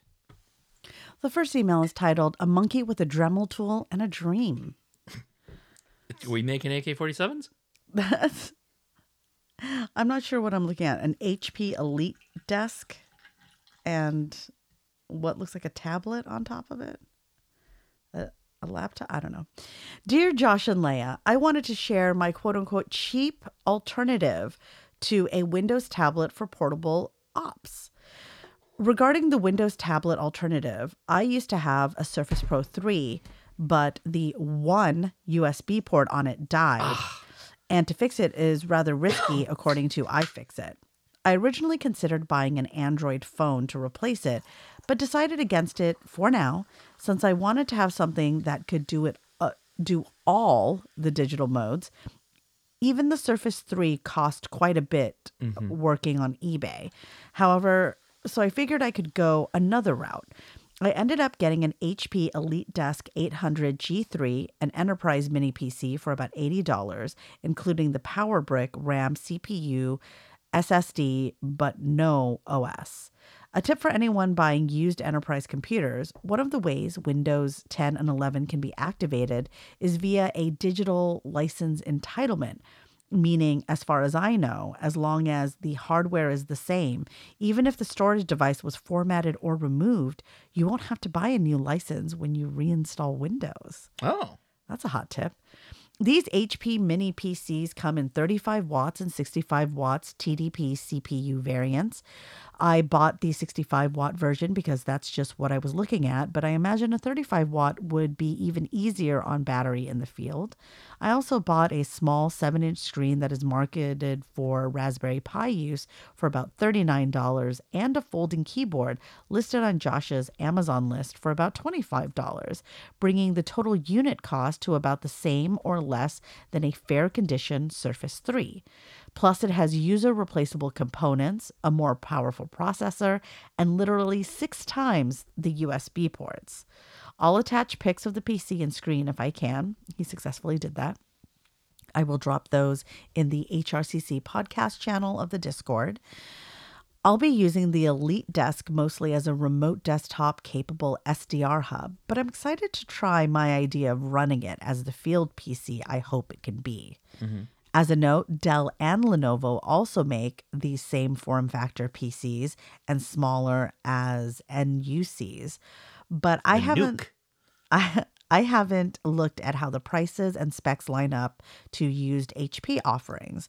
Additionally, the back of the display I bought has exposed components, which I covered up with gaffer's tape. That is industrious. Yep. At some point in the future, I may put one of these or a NUC in my car as a kind of open source style mobile scanner, digital modem, TNC type of thing. Uh, Hamtysan upgraded Raspberry Pi screen monitor, 7 inch portable monitor, external display, 800 by 480 IPS screen. And there is a link. Um, and uh, this is signed off. Thanks for all of the content that won ooh woo ham. Ooh woo. You did the thing. Yeah. Here. Okay. That's the elite Yes. desk. This is the gaffer's tape Oh my goodness. behind the Yep. screen. And this is the setup. The elite desk and uh, the screen and what I'm guessing is the keyboard down there. Mm-hmm. Yeah. Uh, many. Okay. I talked about this on a video. I'm not exactly sure what it was about. I think it might have been about Linux. Uh, no, it was about my Jenkopotamus, the Jenkopotamus.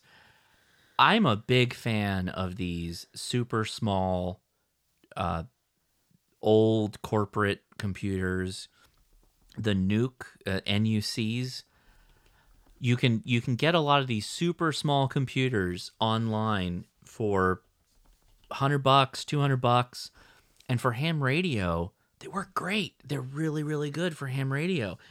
And you can you can get a couple of them you can do sdrs with them. You can do all kinds of different stuff. You can have them directly connected to radios via usb you can you can do so much with this stuff. And you can port them over to linux if you want to run linux. Literally the the world is your oyster if you want to go down this road. And it's super fun. It's super cool and they're really inexpensive. So for a home like let's say let's say you have a like a decent computer like a laptop or something like that. A mac windows doesn't matter. Like a like a pretty good one. And you don't necessarily want to like tether it constantly to your ham radio right? Mhm. you can use one of these you know repurposed corporate computers like the HPs or the NUCs or whatever, and you can connect that to your ham radio, and then you can remote in to that device using different software titles. You know, there, there's a lot on the market, and then you could potentially have a VPN connection that will allow you to remote outside of your home network with your laptop or whatever you take portable to your home and get back to your home radio and be able to still do ham radio even with just your laptop. It's it's really fun. Th- th- This is a whole world of ham radio that I've talked about to a to a slight degree, not a lot.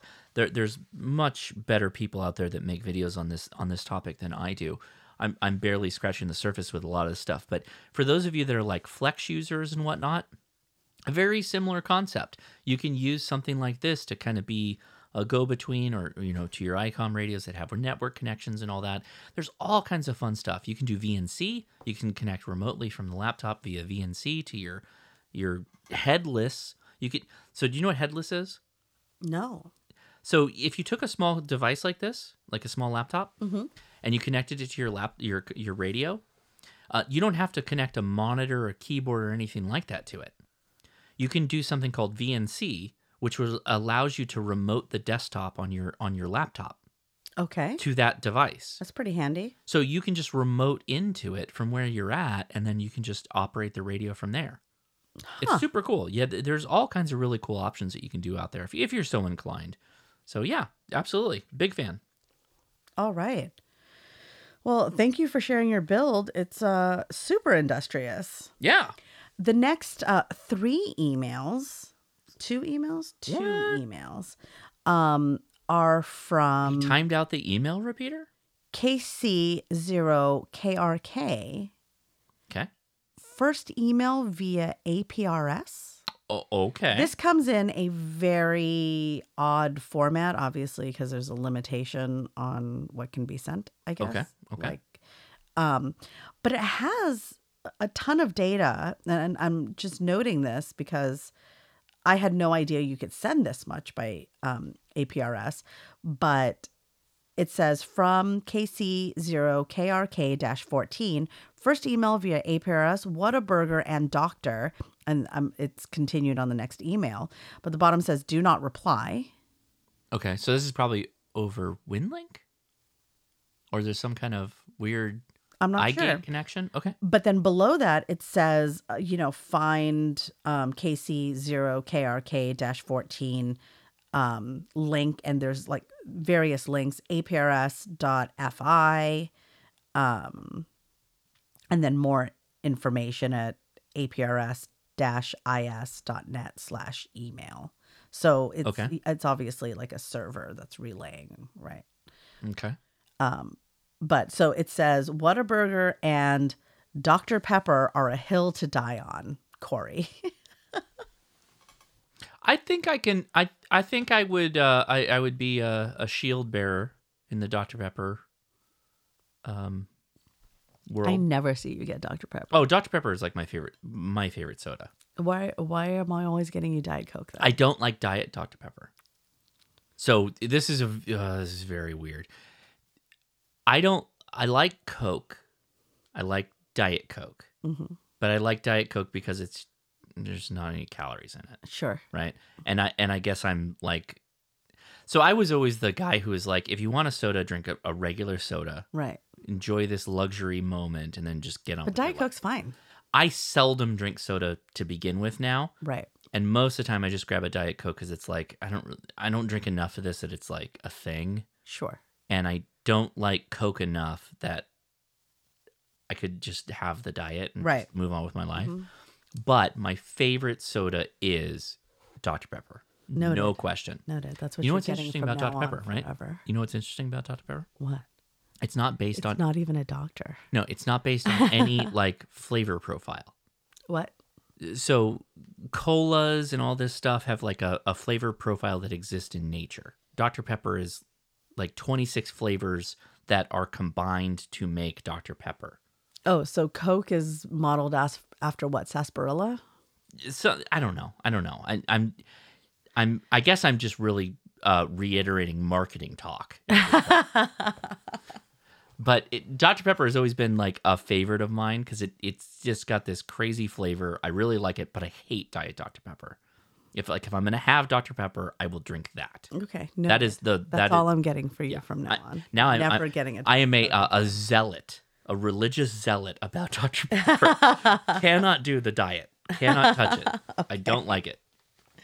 All right. Well, thank you so much for your email by, by EPRS. AP, APRS. Whataburger's good. Again, I'm I'm such a fan of all the burgers. I hate that is the um we should all just be fans of all the burgers. Love all the burgers. Love all the burgers. Yeah. Every burger has its flavor or, you know, moment in time where it's good for you. Sure. The Habit Burger has a portobello burger. Dude, Habit is good. Habit Burger Habit is is a good, good. burger. Yeah. It's a really good burger.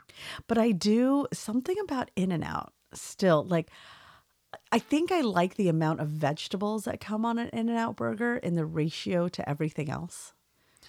I I think uh, I'm gonna yeah. We we we often wax poetically about In and Out, and and I Because the fries are only good for two minutes. no, yeah, we're not. I'm not. I'm not hard on the the fry. Whereas world. McDonald's fries exist frozen No. in time. No, no, no, no. They Yeah. they also stink after like an hour. You're you're done. You're done. the The window for those window for all fries is very short. That's not true because if you get them from like a Mexican diner, you can reheat them in an air fryer Well- and they're still pretty good. And because they're generally undercooked and they're thick. Yes, and they're that steak yes. fries. Yeah, yeah, yeah, yeah, yeah. Okay, In and Out. Here's the secret. But Red what the secret Robin. No, I don't want to talk about Red. Robin. get get. Let's get started on Island Burger. We haven't got any kind of. No, Island Burger any is. Tra- I will Island. never. I will. They decided to make a very bad business decision at the beginning, and I and know that they have. never gone back. They have changed that position. but it's done. It, yeah, no, It's- I know what you're about. The earth is salted. Yes. I won't even go to fundraisers at Island Burgers. yeah, and they no. do so many fundraisers. Nope. You won't touch it. Okay, here's the the the I think the thing for In and Out. Don't get the double double. Get the cheeseburger, Mm. grilled onions. Just that's it. Perfect ratio. Good. Oh, did you know you can get grilled onions and grilled peppers and then also the fresh peppers and the raw onion on an In-N-Out burger? No, why would I do that? Oh, it's delicious. I didn't know you could do the grilled peppers though. I Yeah, would be you down could do for that. grilled peppers. So me personally, I am a grilled onion Mhm. and chopped chilies. But I didn't know you can grill the chilies. Mhm. I don't know that we need that, but I'll try both. it. You can I'll try it. both. I'll try it. Uh, cheeseburger, grilled onions. That's it. it's the perfect ratio of lettuce, tomato. The only thing onion, they're missing is like mushrooms. No, I don't want anything to do with that. mushrooms, yeah. No, I don't need Fantastic. that. Fantastic. No. All right, the next email is titled Winter Preparedness. And this comes from Pete. Hello, Josh and Leia. Just a quick note to once again congratulate you on your excellent podcast and the new show format. Well, thank you. Thank you. I must say, as narcissistically cool as it is to hear one's letter read on the air, having the practice test and show topic at the beginning makes for much better listening. Well, thank well, you. we hope so. Well, we figured that like the people that want to tap out at that point, they can tap out. Yeah, yeah. You don't have to come along all the way up the tower. You're, you're not You can- Rapunzel. You can stay right at the base. Yeah. You can fight that dragon. I mean, you can hang out on the other side of the moat, I guess. This is a castle. We've determined. Oh, it's a castle And now. now it's a castle. There's a dragon, there's a tower. I had a whole feeling I have a moat. more like Isengard. Oh, really? Yeah, it was. Huh. Yeah, it was more like Isengard, which is a, a tower Okay. Flanked and protected by orcs. Wow. Who are the orcs? I mean, they're just they're orcs. What do you mean? Oh, those are just NPCs. Yeah, yeah, yeah. Okay, NPCs. and right. some ents. We we border a forest, an old forest. I love ents. Yeah. Yeah, they are doing the most against climate change. That's It's just like giving themselves aneurysms from how fast they're breathing. Yeah. Hyperventilating ants. All right. Well, Pete continues. Per the subject line, in a recent series of winter storms throughout the Midwest resulted in a brief power outage in my area. Based in, on many of your preparedness discussions, we quickly established backup power for the refrigerator and emergency lighting, broke out a charged and pre programmed HT to check local two meter traffic, and dialed in the local AM news stations to listen for weather related announcements and updates. The power outage only lasted around seven hours. Seven hours is a long time. That's I understand that there are places where the power goes out for days, hmm but seven hours is a long time too. Oh yeah. It's, yeah. But even our moderate level of preparedness made it fairly uneventful. I'll admit that I was somewhat disappointed at not getting to break out the camp stove to whip up some tasty meals and hot beverages, but this was easily offset by the amusement of listening to family members repeatedly trying to ask Alexa for weather updates while they waited for their web browser to refresh. Newsflash, it didn't. Could you imagine? Alexa, what's the weather outside? You know what's freaky about that? Is that that means that there is an entire generation or generations or populace of people mm-hmm. That do not understand how everything connects.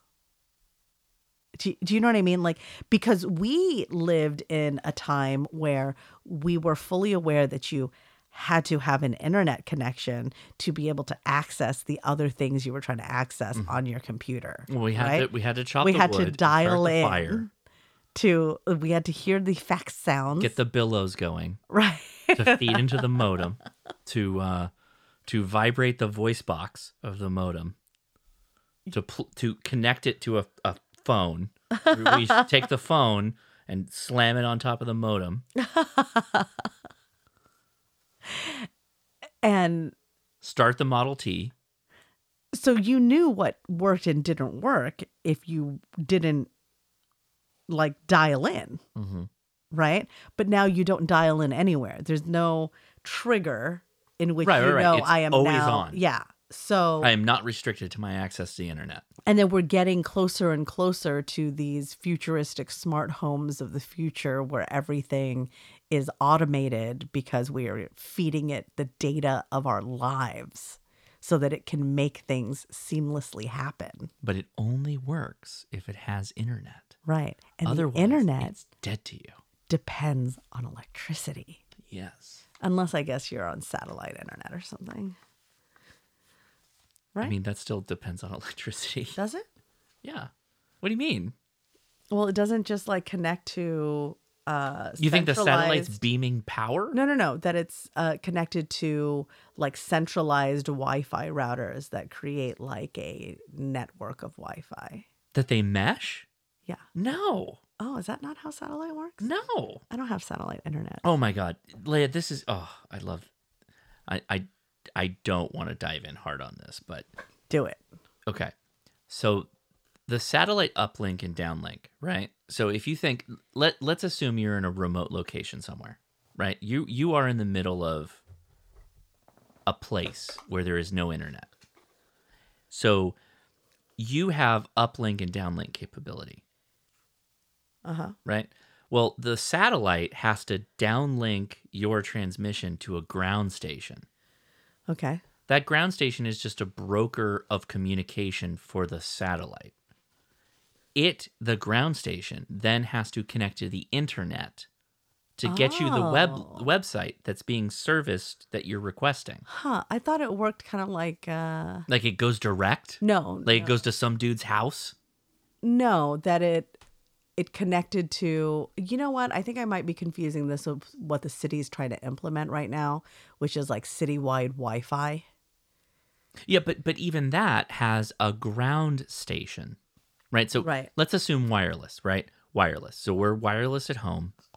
And let's say the the the back the the center connect that gets the internet is at the city hall.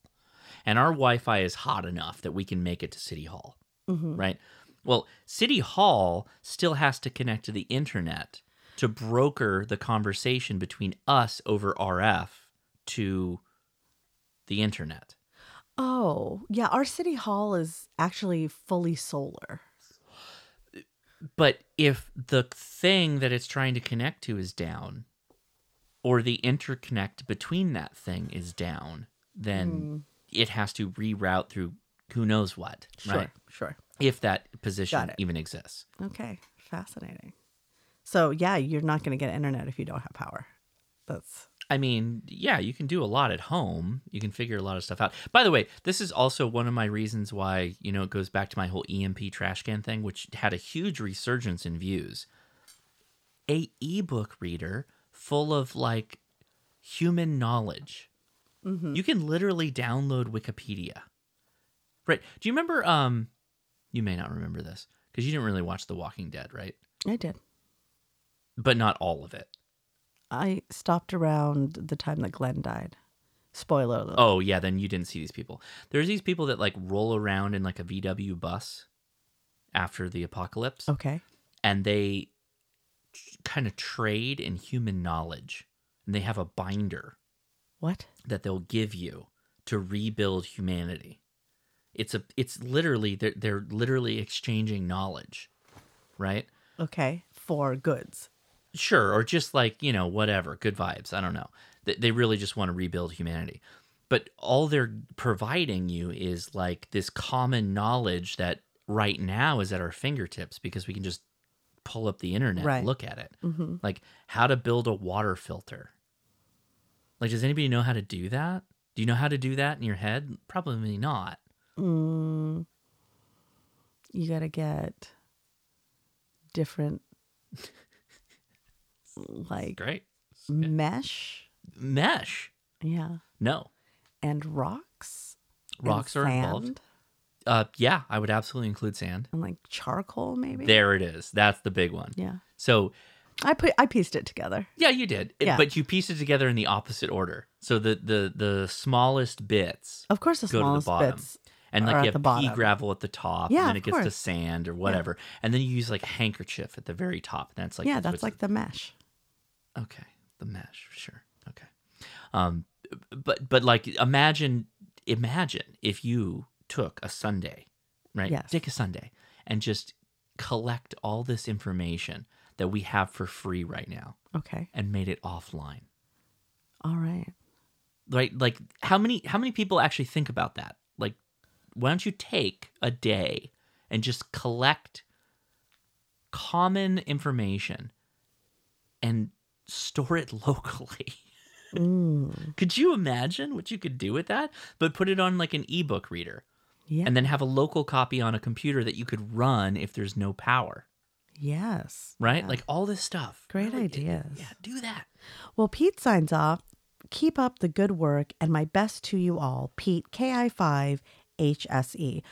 Well, I'm glad you got your power back. Uh, and that it came back around seven hours. Could have been shorter. We we really start freaking out here at the two hour mark, I think. Even though we're fully prepared, right? It's Mhm. just you feel so I don't freak out. I run to the shack and turn the HF radio on immediately. Oh, that's true. But I feel so disconnected. Uh, but it's, you know, you still kind of have access to the internet if you have access to a hotspot. If your cell phone works. Well, if your cell phone works, then you're not really off grid. Yeah. Because you still have internet.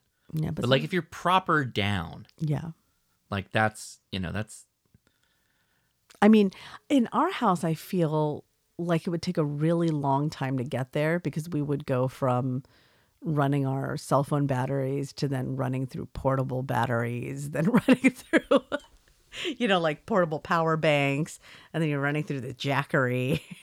like, Oh yeah, I'll I'll I'll uh, you've seen me do this multiple times when we're like there's a threat of brownout. Yeah. I'll just Like, start breaking go- out batteries. gotta go charge everything now. Charge it all up. We're gonna make sure this is all hot. and now with the uh with the truck, man, you just go sit in there. yeah, we're all just gonna be in the truck. Let's drive around the neighborhood and point at the people without power. we decided to drive our power around the town and point at you. And. We would Then never. Then we're we going to go home and plug the truck in and sit in the light that the truck provides. Um, I don't would- even need would- to turn on the lights. I just want to plug in my stuff. Did you notice that I turned on a spotlight that shines in our neighborhood to show off the power that I have that you do not? I would You definitely do not want to do I would that. never That do is literally just making yourself a target. would never do That's so foolish. Yeah. In fact, in an in a power outage situation that got very desperate, I would go ahead and just cover the truck. People are plugging into the back. Yeah, just some I just- guy. I should charge my phone, man. There's no internet, dog. I know this is an electric truck. I know you have that. We're out there with a sharpie, like painting the front light bar. no, we just cover the truck. We take a car cover or truck cover, cover it up, and get inside. with guns. That's my power. I, I mind it. All right, the next email is titled Appliance Operator. And this is from Todd. Let's go. Leia and Josh, I listened to your appliance operator episode. I had taken a significant break from your lineup, admittedly, because of the typical length of other episodes. Hmm. Sorry, I am not one for the marathon shows. You've failed me. In fact, if my wife ever found out My wife. I listened to another married couple talk more than she and I talk, that might be the end of me. I, you know what? I can see that. I can see that. You know what? Hey, why don't you welcome our podcast into your relationship That really, I feel. and play the podcast with your wife? yes, And then pause it frequently to have your own side discussions. it's true. You can have your own deep dives and diatribes. Oh, the show is This Is Us. That's What? That's the show that a lot of couples uh, watch together. Is that got the the Ma- Moores in it? Yeah, and the Milo Vin- Vitamil. Nailed it. Killed it. Milla Jovovich? Milo Vitamil. I'm sorry, I'm thinking of the Fifth Element. He's on a new show that I started watching because my friend from high school is one of the uh, main actors of the ensemble. And I try to support all the work that he does. And I, oh, it's not good. I'm sorry, Leia's friend, if you're listening to this right now. he's fine in it. He's It's just- fine Yeah, he's he's good. He's good in it. because you. He plays like I I was uh, semi milk toast about a comment I made earlier, and he's like, "So not great, so not good." He's fine. No, he's good in it. The two leads are Milo Vitamiglia Again, nailed it. and uh, this um, Asian actress. hmm And the premise is that he comes from a crime family. She comes from a um, a political family, but her she also has a career in like the FBI or some alphabet agency. Good. They they meet, and their relationship is like the basis for what the the show is. They don't know what each other does, So right? this is uh this is Romeo and Juliet in a different right, right. respin.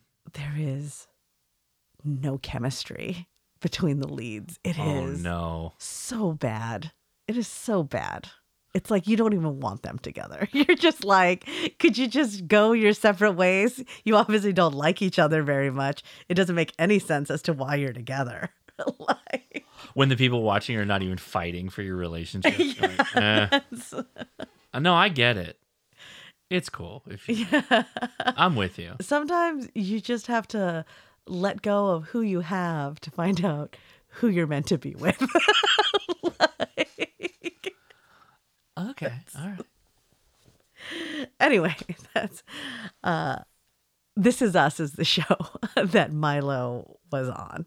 But yes, I, I feel like we've heard from a lot of our uh, podcast listeners via email that this is a podcast that they can listen to with their partners. Mhm. Um, maybe not so much now that we've changed the format. it's because No, all absolutely. the emails are on the back end. We we started out talking about clubbing at Tao. Yeah.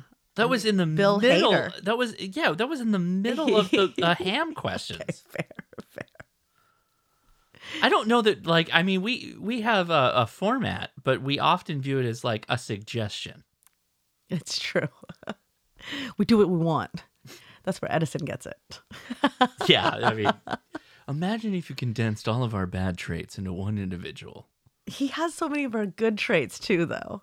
But he it- uses it- them as powers. Yeah, it, to do. yeah, it's it's it's the good traits we have that we use sparingly Mhm. because we we understand that like if you lived your whole life like this, it would be difficult. I guess. I don't know. But today I was so mad at him because he got You- so rude with me. And You're like, I'm not talking to him. So I'm literally talking to him via the speakerphone. You should probably start putting your Cub Scout uniform on. Tuck in your shirt and don't get upset. I'll be back in a little bit. I'll help you out. And then you're like, yeah, because I'm not talking to him. I was I was just like I I don't know how else to get through to you. We're we're just not talking now. Yes. So that happened. So um he has the hardest time wearing his Cub Scout uniform. Mm, He yeah, has a 'cause it- sensory it- thing It, it's related also to it's also sized. He hasn't grown into it yet. Right. And so it's normally uh this game of adjusting the uniform, but like not really adjusting it because It's, it's like he's not he's not used to tucking anything in. and he's up. not used to stiff clothing. I mean, No. he lives in t-shirts and athletic right, pants. right, or just no shirt at all. Sure. And so I wasn't talking to him. And I'm but I am talking to Ben.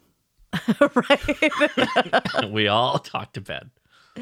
And a, a part of this got kicked off because his den ended up not having somebody to present what they did this week, which was go to visit a fire station. which is I Okay. took them. Yes. And he was like, I need days to prepare for something like this. The meeting is like very soon. I don't have enough time. He was I like mad at me. He was like, Why didn't you tell me before? I was like, I just found out. And then he's like, No, have somebody else do it. And I was like, But there's no one else. Everyone else is either already presented or they're home sick. They're not going to go to the meeting. And then he's like, I've already presented. And I'm like, okay, listen, you don't have to do this, but all of the parents have already talked and literally it's you. Mm-hmm. And and he's like fuming mad about this. And I'm like, okay, I understand we're just going to go do something else. Then he started throwing shade at me over his homework. And I was like, okay, we're done. I understood when you were cut off. upset. I understood when you were upset before. We're not talking about that anymore. We're talking about your homework. And if you're going to be rude about your homework, this is it. Mhm. I don't have to talk to somebody who is not going to uh, be at all cooperative and is trying to be verbally abusive towards me. This is hard pass. No, thank you. Right. So um, I had said to Ben, uh, you know, you should probably go suit up for Cub Scouts. And Edison had already started suiting up and he's throwing a tantrum by himself. Mhm. Right. And he knows he can't talk to me. You're not home. Right. You came home. He was fully suited up. He was ready. Past his, uh, he was already past his tantrum about the clothes that he normally. He worked it Yeah. out. And uh, and then he's like, "Yeah, I'm gonna present." And I, Uh, I'm like, "Okay, fine, whatever. I'm still, I'm, still, I'm not saying anything." Right, right. You're still yeah, bad. Yeah, Yeah, yeah. And so it's the first time I've ever done this. Yes. Yes, it is. Yes. We go. He gets up there and nails it. He is six years old, and he goes up and he presents better than the Webelos do. He he takes the mic and goes, It perfectly speaks into it too. Not like- this. m- not not perfectly spaced, Yes. does not yell, does not peek anything out. He goes, I am Edison Nass, and I'm going to talk about the time we went to the fire station. right. And then just explains all the, The things that things. the, uh, the stop, drop, and roll. He had some things not perfectly factually he's like, we went to the fire station, but before we went in, we learned about, you know, he didn't do the stop, drop, and roll thing right, but he Yeah. was like, we learned about when you catch on fire. It was like, as one does. and, he, and he walked through the whole thing and he's like, so we we roll or do whatever, and then we call our parents. Yes. Did the whole thing just like boom, boom, boom. Yes. Point, point, People point, boom, were boom, boom. stunned because it, it was probably the best presentation of the year. a six year old. Like, but of the Yeah. year. Yeah, no, he was because normally the kids are like mumbling. They're They have the mic st- like in Yeah. space. or they're like reading off of a Someone's holding a paper. phone. Yeah, yeah, yeah, yeah. And uh, the um one of the den leaders next to me, she was like, "He did really good memorizing that." I was like, "He didn't memorize anything." Like he literally told me because you texted me because Yeah. you weren't talking to him. You texted me, please, you know, work with him on the speech. And I was like, Edison, you know, let's let's talk about what you're gonna say. He's like, I don't want to talk to you about what I'm gonna say. not like he was mean. He was Yeah. just like, I got it. Like I'm not Mhm. gonna talk about it. I'm like, okay, well, like what you know, what do you remember from the day? Like, what do you, you Yeah. remember? And he's like, well, you know, we we saw the truck, and he missed the one thing, which I thought was the best part. He was like, we, you know, they, they have a chainsaw that can cut through anything, and I was like, yes, they do. And I'm like, but what did you do before that? And he was like, oh yeah, you know, when you catch on fire, stop, drop, and roll, all that. He remembered all that stuff that we added Yeah. from our talk. Like, he Mhm. remembered to talk about all that. Um, he, he did, he did a fantastic job. It just Very uh, impressive. top ten most proudest moments about Edison. And then you were back on board. Yeah, I'm, I'm You- talking to you again. you earned my love you're, again. You're, we're good. You did a great job. Blah blah blah. And you, now I'm upset with you Me? because I am literally uh, the uh, Ben's Den leader hadn't shown up yet, and two of the kids that were presenting for the den had also not shown up, and we were like 20 minutes into the meeting, and so I'm like, oh no.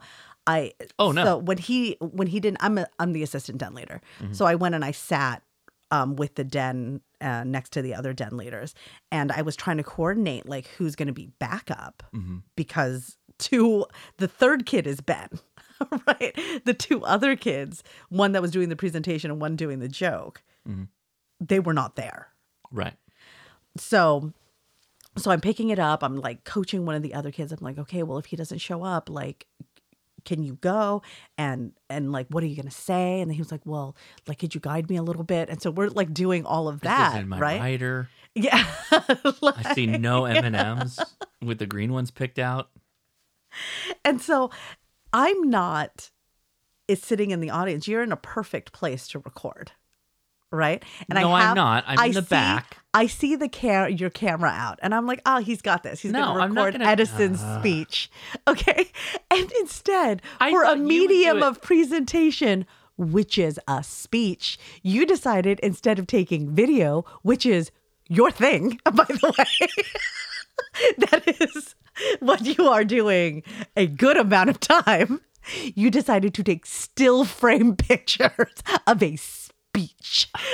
Like, I don't even have evidence right now of the uh, amazing thing that Edison did.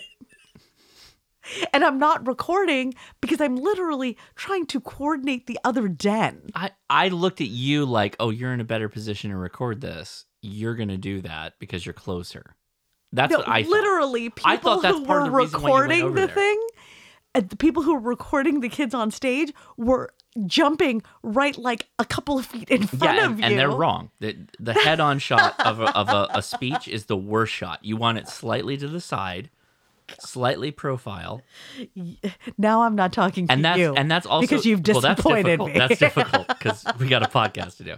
But see, also you were closer to the speaker, which you could have like rotated your phone to where the microphone is pointed to the speaker, and you would have been able to get even better audio. Listen where I was me. at, we, I had the worst audio. Listen to me. No. Your job. You know what? You know what sucks is to about this? record things.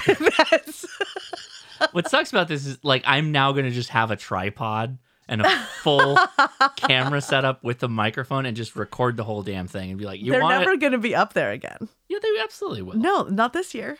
That was their turn. They'll be back. No. Now that Edison has done that, they're like, you know what? Just just have Edison go up to a tight five. Just, just warm the crowd up. Just send him up there. Go ahead. So what's the deal with these cards we flip? My dad worked out this arrangement. I get a sucker if I don't clip down. Why do we call it clipping down anyway? What's up with that? What's the deal with clipping down? We clip up, we clip down. Why do the colors work this way?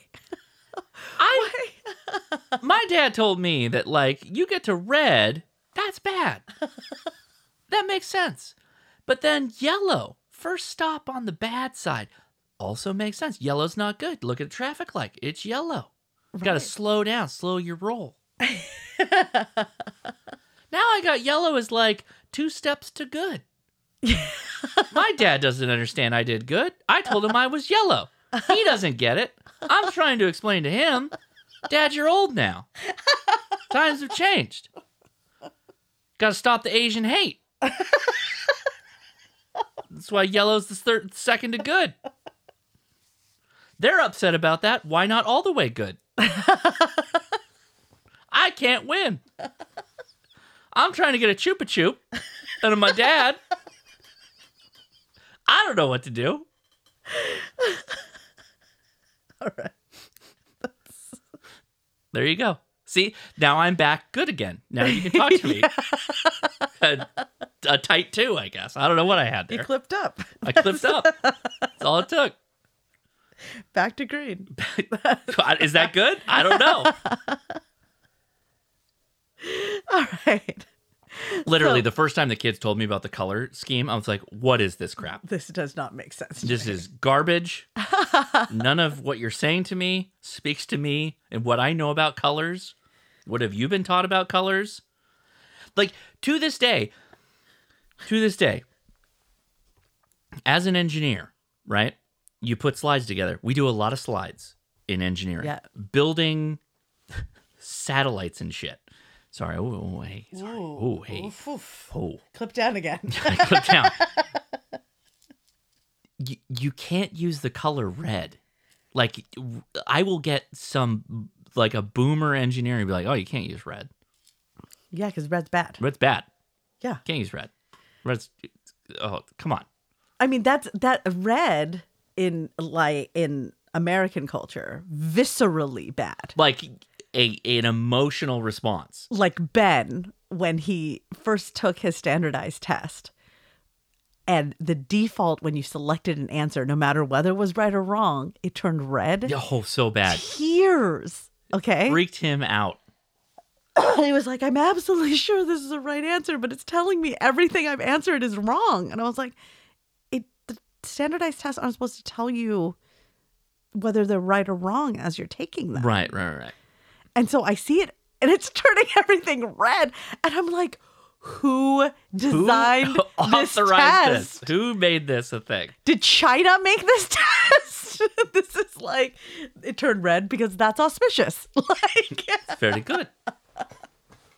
Good favor to your family. turn everything green. Turn if you're gonna if you're gonna turn it one way, turn everything green. Or just go from black to white. Just something. Or blue blue is blue or gray is the right answer. Right, right, right. Anyway. For eye fatigue issues. Okay. Well Todd continues. I tend to agree with Leia about the Wait, tech- Todd's still here? Yeah. I tend to agree with Leia about the technology and relevance in terms um, at the time it was written. While it has a flavor of the arguments often heard around founding fathers and the Constitution, I think this topic is different. Full disclosure, my education days predated yours by a significant margin, I'm sure. When I studied electronics and later computers, the bread and butter of electronics world was analog and some quote unquote solid state. Mm-hmm. Digital electronics was the new frontier. As you know, things evolved quite a bit beyond that to what we have today. Back in the day, hams built radio equipment. Much of it was very crude. Yeah. Some repurposed military parts, etc. How many worked with microwave or higher, EME, meteor scatter, etc.? Few, I'm guessing. They probably didn't have to deal with the huge amount of noise like we do today. Yeah. Thank you, JT. My point is, while we might have considered an electronics expert yesterday might look very different to one today. I have been off and on aware of the ham world since the 1960s, but didn't become one until a couple of years ago. Oh. In just the last three years, it has evolved before my eyes, as I'm sure it will continue to do. The experts will always be involved, even if the gap between them and the rank and file grows. Should we lose our place in the spectrum? Absolutely not. The government, the FCC, is not the power. We, the people, are, and we should retain our possessions.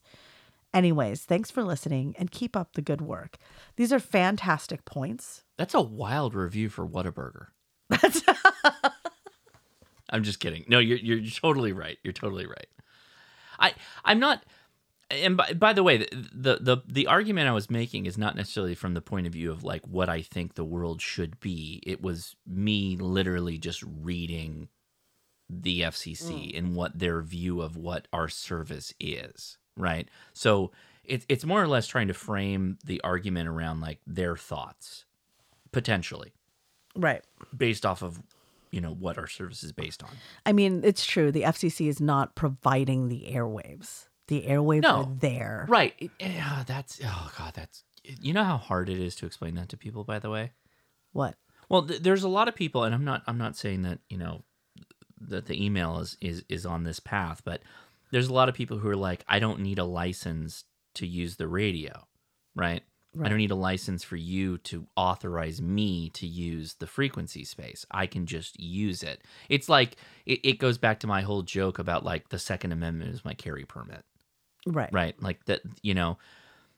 So the the problem isn't that, you know, let let's use the Second Amendment for example. If I put a gun in my pocket, everybody goes home at the end of the day, everybody's safe, nobody's affected, right? Mhm. But if I use the frequency space in a spot that I like and it just turns out that that's like a first responder space, well, that's a problem. Right. Right.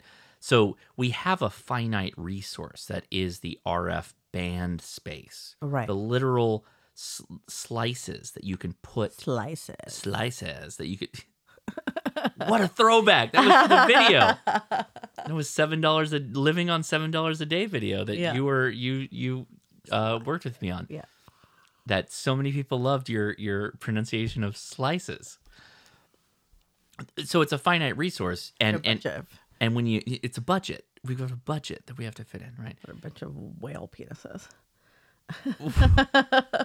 but but because of it's a finite resource, you have to divvy it up, and y- you can either self police, which we generally do with ham radio, or you have a body like the FCC do that. And most users of the radio frequencies aren't going to self police, right? Right. They're just not going to do that. So you got to have somebody that does that. I, I appreciate that at least. I, I think that that's a, a a requirement. Where the variation that we all line up and agree on is differs greatly, but you know, there's some space, right, that we can probably come together on. All right. All right. Well, Todd continues on a side Todd's note. still here? on a side note, and maybe loosely related, I have another patch idea if you include appliance operator to your lineup. If you know George and the gang over at Ham Radio Workbench, I, I- am borrowing I from them. them, yes. George coined the term propagation ham, and I can proudly consider myself one. Mm. If you're unfamiliar, ask me to explain, but I'm guessing you already know it. Add that patch to your set, and I'll buy it. I if they coin the term, we probably won't do that. Exactly. But yeah, and that's you know just because maybe they want to make a patch. yeah, and Yeah. and we we respect George and the whole community over there, and we- we- Absolutely. we, really like the podcast and all the great work they do, and the myriad of other ham radio podcasts out there that That's are true. amazing. Well, Todd signs off. Thanks again. 73. Todd's still here? Todd, stop. Thank you, Todd, for your email. I'm just kidding, Todd. And Thank for email. agreeing with me. I love it when people agree with me. You do. Yeah. I spend a lot of time trying to get people to agree with me. I think we call that manipulation. I That's think that's what the we call that. bulk of my day. if you just shut up and stop being stupid for long enough, you'd understand I was right. I have to imagine that's most of your day, too. Convincing people to agree with you. If you could, like,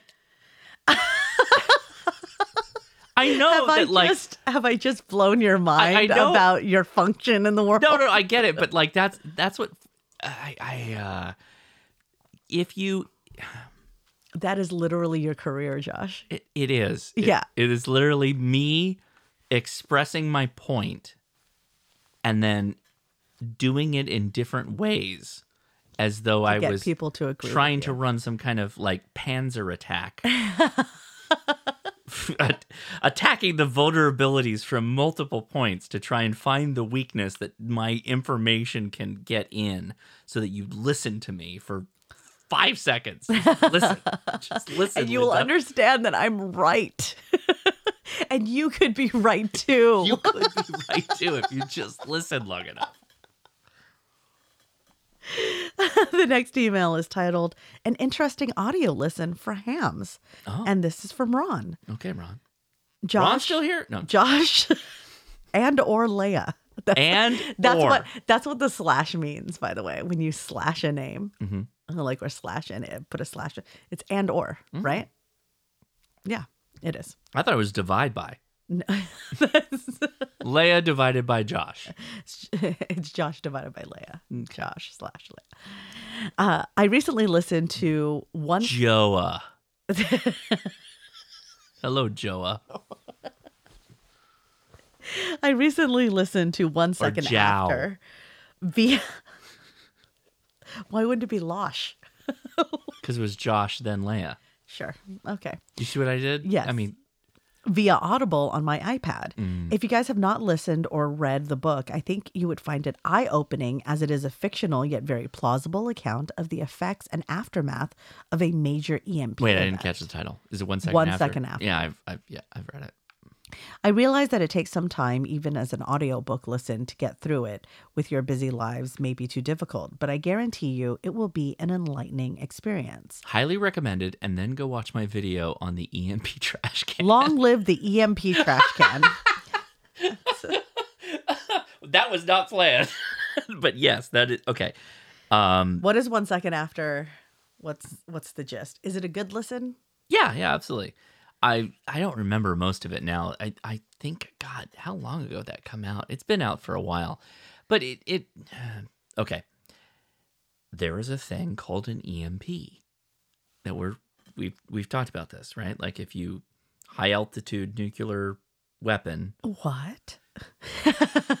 right, creates an EMP burst Does that it come from a train? D- Oh my god. Could you? Oh no, I don't even. I don't even want to think about nuclear weapons on a train. That's a. By the That's way, how that- they'd have to be transported. No, that's what Russia did. so we had the B 52s that would fly in like air superiority. Russia's like, uh, what if we just put those on trains? and they would have trains just like flying around Russia with nuclear warheads on them. Not getting derailed though, huh? I mean, there's three a day in the U.S. How many a day must there be in Russia? I'm gonna. That's a Google it. scary. That's a I'm scary Google it. aspect of this whole thing.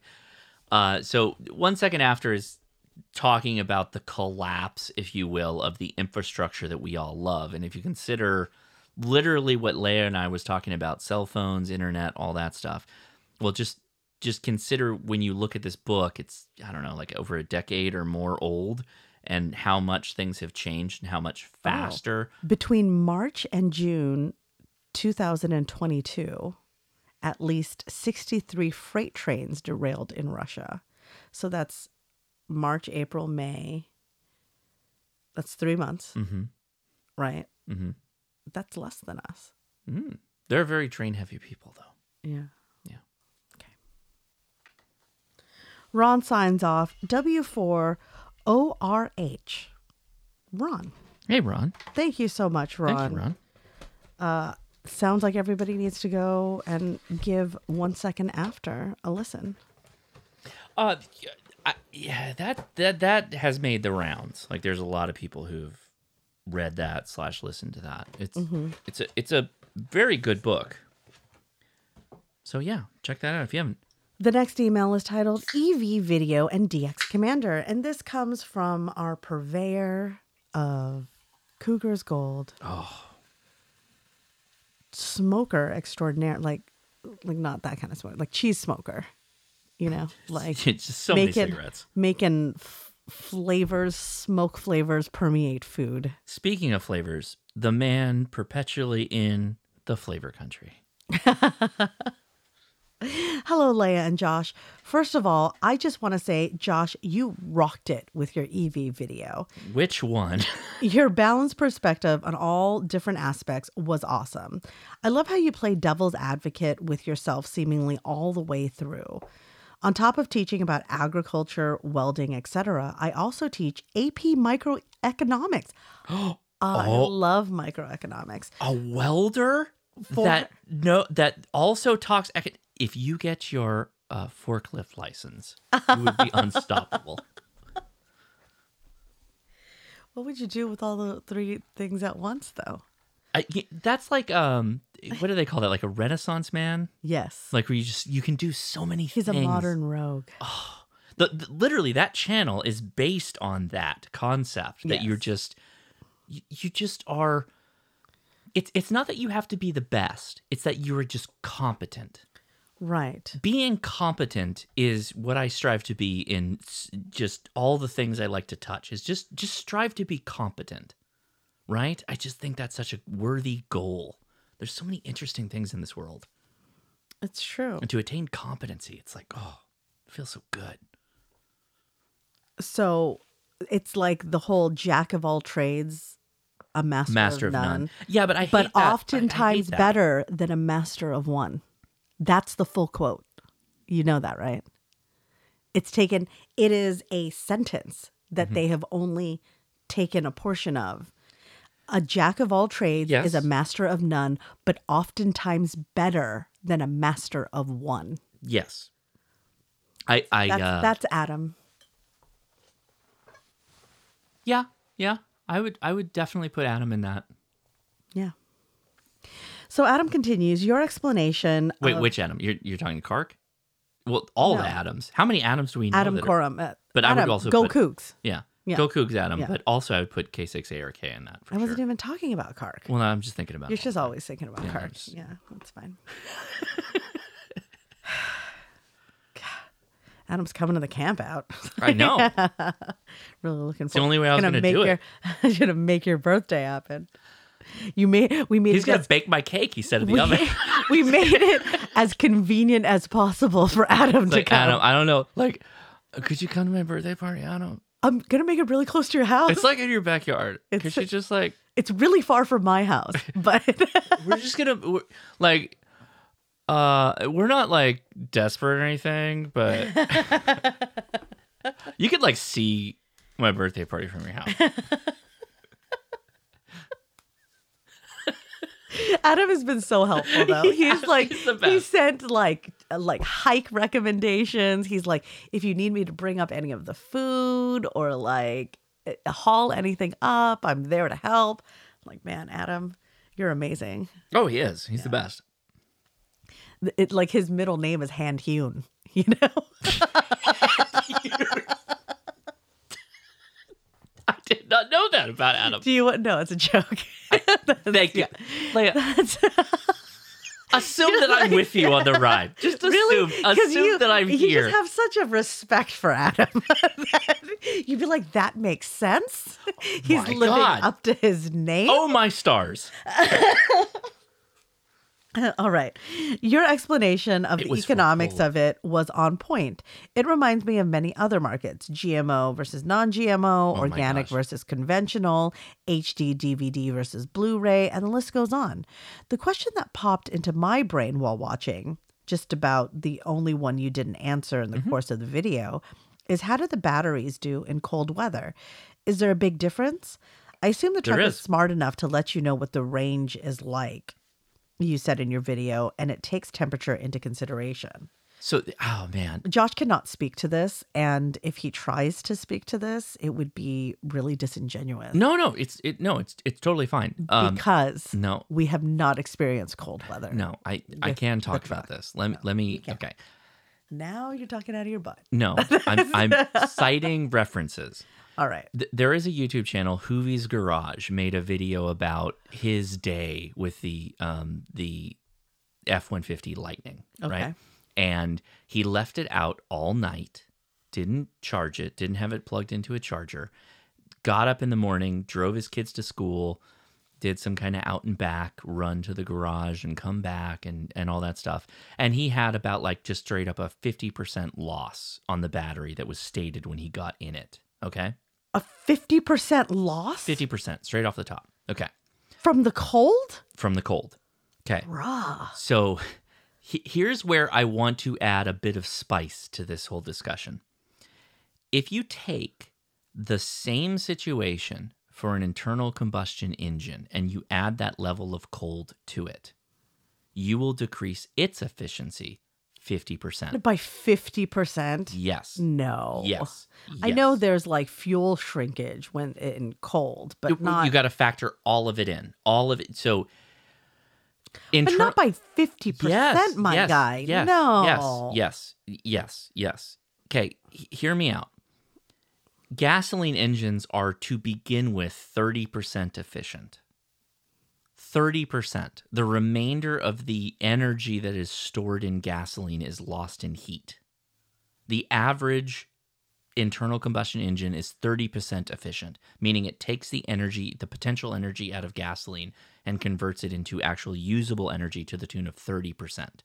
There are there are internal combustion engines that get closer to 40%, and there are even better engines, but those are like science lab engines to to see what the maximum level is.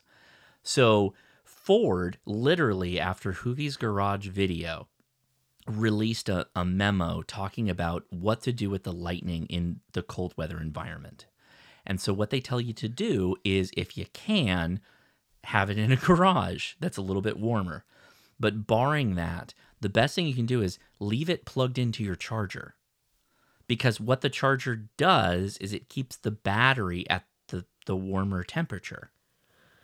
And if you do that, then when you get in it and the truck warms the battery up to the operating temperature, you don't lose as much mileage.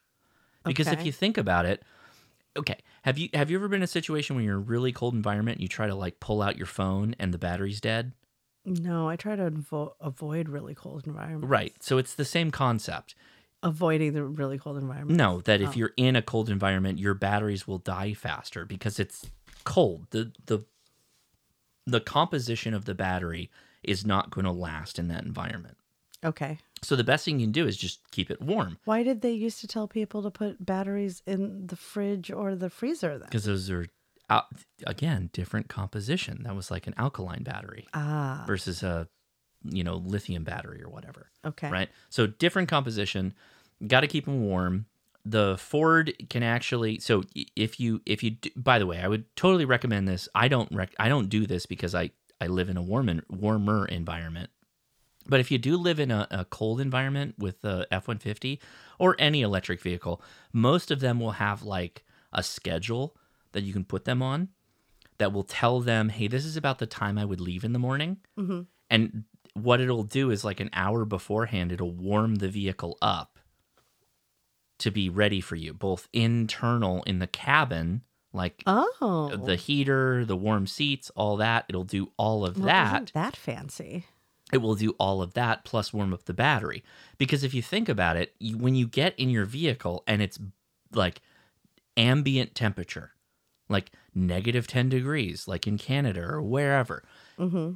When you get in your car, what's the first thing you do? You crank the heater, you turn on the heated seats, you do all that stuff.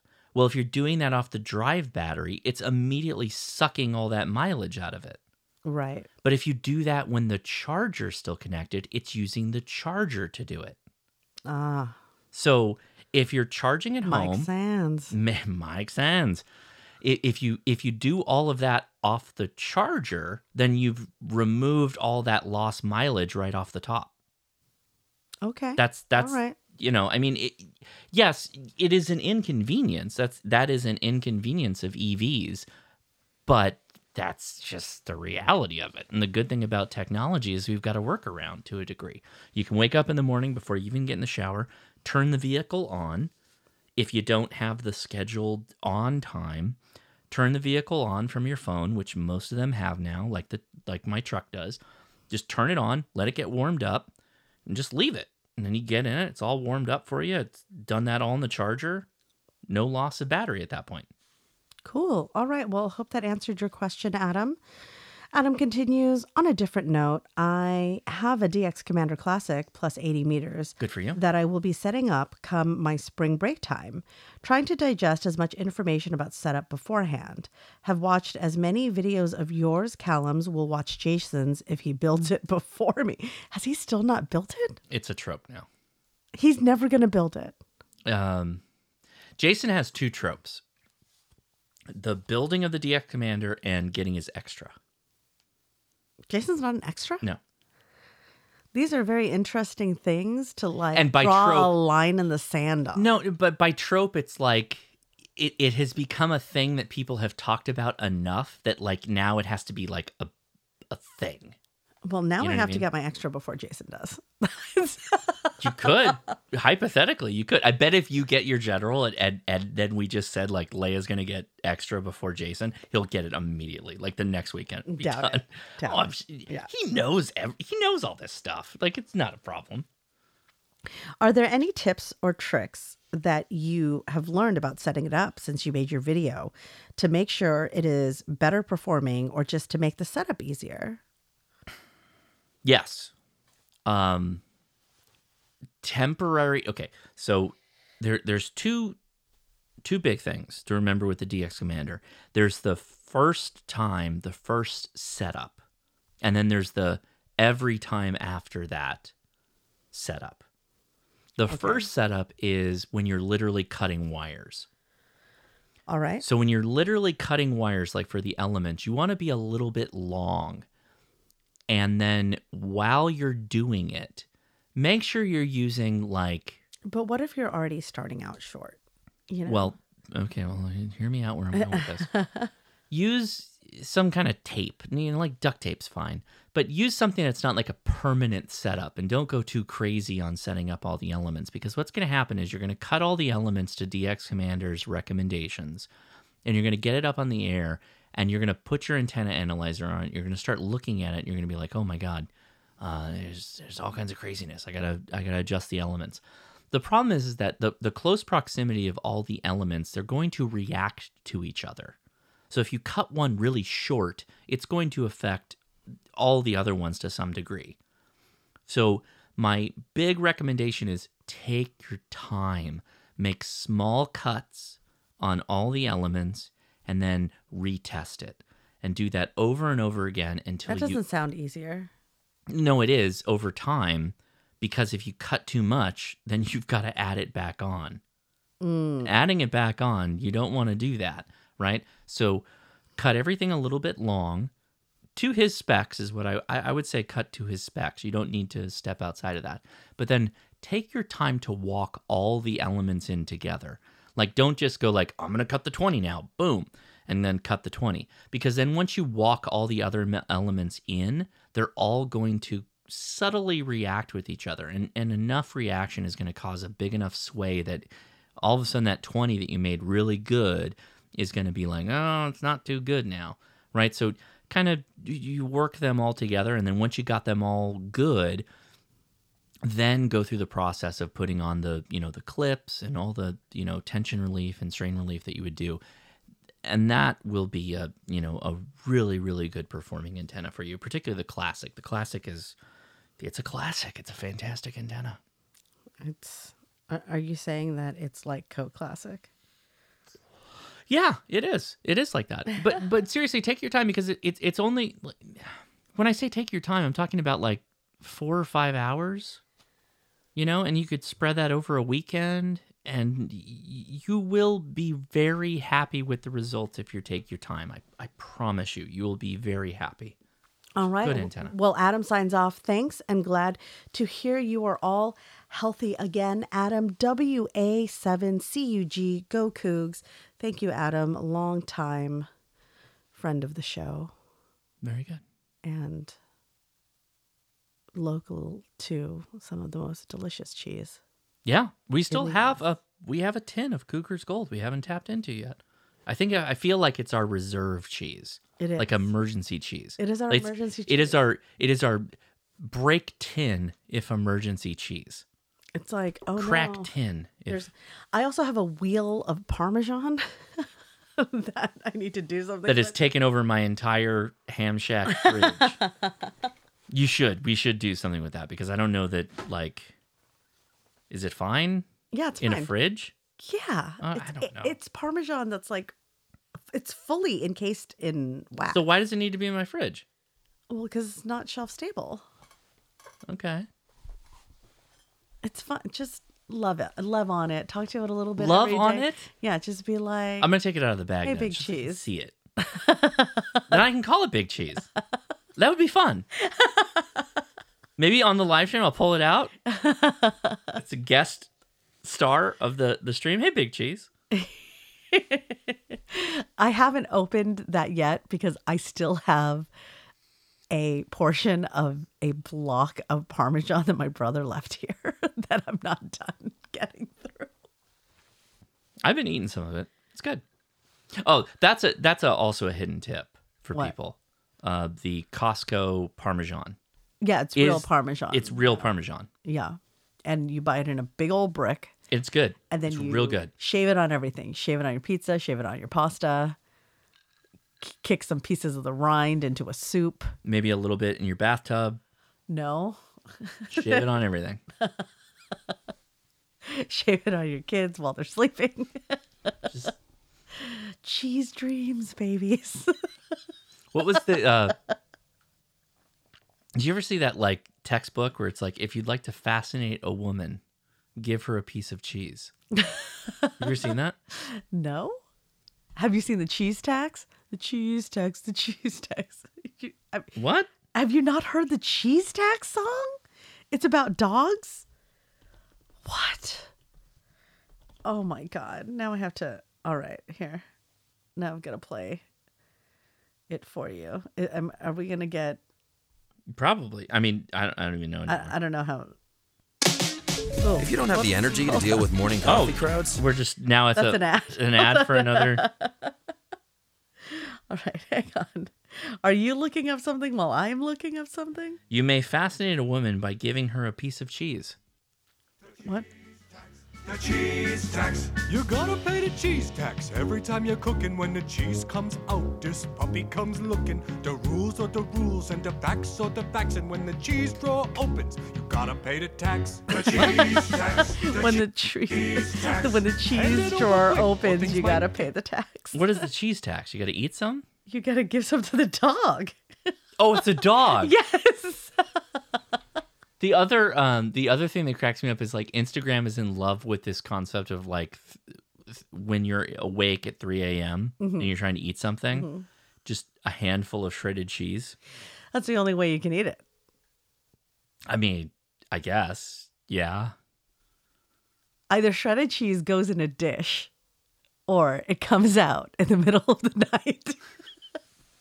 It goes on tacos or yes. you eat it By the handful. handful. Yeah. By a dirty grip. I don't actually do that because No. I have like whole pieces of cheese. That that is the one URL I've hung on to and I don't know why I hang on to it. What? Shredded cheese for breakfast. What is that? or sh- shredded cheese for dinner. It was a weird URL you wanted when we had young children. What? I still have this URL. What are you about? Yeah. Yes. Are you telling me you own a site that's called Shredded Cheese for Dinner? Or breakfast. I think it's breakfast. Are you serious? Yeah, I have the URL. You have been paying for this for near decade? Mm, not a decade, but maybe five years. What, what was my plan for that? I have no idea. was it a idea. conversation that we, we I- had when we were tipsy or Yeah, something? probably. And then you were like, "Your wish is my command." yes. my queen. My queen. Here you go. Any URL you want shall be yours. I put it. What's the what's the dumb What you that you can load on anything? what if you spelled it wrong? Probably did. No wonder nobody's asking me about this hot URL that I am. What's the blog? That Now I feel like I should have a blog about kids recipes. What is that blog though? You can just get for free on like all your web hostings. WordPress? WordPress, yeah. Yeah. Like I just I just figured you wanted to like WordPress it or something. I don't know. Why would I want that when I already have a URL for my mom's stuff? I don't know. It was just like a thing that happened. I'm like, that's a good idea. so here we are. Maybe we should give it to Adam. I I don't know that he wants that. we, we, Adam, let us know. Adam's like, Cougar's Gold doesn't make shredded cheese. It's cheese curds only. All right, the next email is titled FM Car Antenna on Two Meters, and this is from Chris. My daily driver is a 1969 Chevy Nova. I'm not willing to put a second antenna on the car and was intending to use the FM antenna with the matching unit for at least two meter, uh, meters, if not also 440. I've done some searching and have been unable to find where anyone else has tried this. I've built a lot of antennas and don't see any reason why I cannot make a simple Pi network to match the 31 inch whip. Any thoughts on this? I had no problems drilling holes in my pickup 76K20. Mhm. That does get used as a truck. I don't know, man. I, I think if you got a good muscle car like a Nova, you could put Josh a- is like really into classic yeah. cars. You you could put a mag like you could put a mag mount on like the trunk lid or the roof, and you could have a big like you know huge whip and just fold that sucker over and just use that on HF. Um, you're only gonna get like mono band out of it, but ah, yeah, that's super cool. I love yeah, I love I love muscle cars. I love well, I love uh, American muscle, and I also love like Japanese cars from the early '70s and whatnot. Okay, so yes, this this is a thing. You you can use a transverter, I guess, to get or or um, a matching network to to make the antenna work on VHF UHF. The the problem, which you, you may have already worked out in your head, is that two meters and seventy centimeters don't necessarily line up with the FM broadcast frequencies. So even if you made a, a matching network for it, like the antenna is just not really designed to be effective in that space. And further, it it's it's not that difficult, particularly on an American muscle car. It's just so much metal that you you can't just have like a lip mount that you put on the trunk lid or trunk lid is probably where you'd go. Running up through the back seat, really, really super easy. The, the, these cars are so easy to work on. It's it's not going to do any damage at the end. You you don't have to mess with the finish at all. I did I did multiple videos on talking about how to set up multi, uh, mobile radios in any car, but um, I I think just go get go get a lip mount and put up a VHF UHF antenna. It's not going to look out of place on a muscle car. People are going to be like, "Oh, it's a CB antenna." Like it's going to it's going to fit in. It's going to be fine. I, I would encourage you not to mess around with the FM radio or that antenna or anything like that. This is probably not the answer you want to hear, but I know that the performance is going to be much better if you just go with an antenna for two meters and 70 centimeters. I hope you think about that as a piece of advice. Hopefully. I hope. We'll see. I don't know. Maybe email me back. All right. Well, Chris signs off. Love the podcast. Keep up the good work, whichever format. They're all great. Vape on. Chris, KR4 Easy. Well, thank you so much, Chris. Thank, Thank you, you for uh, listening to the podcast and hope that the news that Josh delivered did not disappoint you too much. Uh, he's probably not happy right now. he's like, I'm a resto mod guy. It's it's perfectly restored. oh. Yeah, I don't want to put no more crap on my Nova. I get it. The next email is titled Quick Reference Guide, and this is from Brian. I'm very new to ham radio. I've been watching so many videos that I'm getting confused. Uh oh. You're very informative and great to watch. I watched one of your videos with Fieldcraft, and you talked about making a laminated quick reference guide for family, but I can't find it. Yes. I just purchased 15, 15 Oh, Baofeng UV5Rs, UV5X, BF 58HP for family. I'm looking into getting my GMRS and technician license. Good for you. My question is I would like to make a laminated sheet with instructions to give along with the radios on how to use if the lights go off. Any help on a link or if I can purchase from you? Thank you for your time. Look forward to learning more about ham from you. Well, the first thing you got to do is stop watching any of these other YouTube channels. they make it too confusing. You want my energy. That's what you're looking. I'm just kidding. Um, You're like, but all I watched were your videos. and you were super confusing. So what's the deal? Okay, so I um, I, I think I replied to him because I think he emailed me directly too. So I am I am working on a new card. If you remember, Leia, the video you did years ago, where you had the little case and you opened it up and the little card was there. Yeah. There's people who are still like trying to download that card Sure. and use it and all that stuff. So I'm making a new version of that card, and in fact, I think it's it's most of the way done. Uh, I'll make a video on it. I I, I think though, and and I'm going to talk about this on the video. You shouldn't depend on like me giving you a card, right? It should The be. information is in your head. no, I know, but I guess no, I meant to Brian. yeah, well, I want to get the information in his head that, that he can make the card. Yes. Right.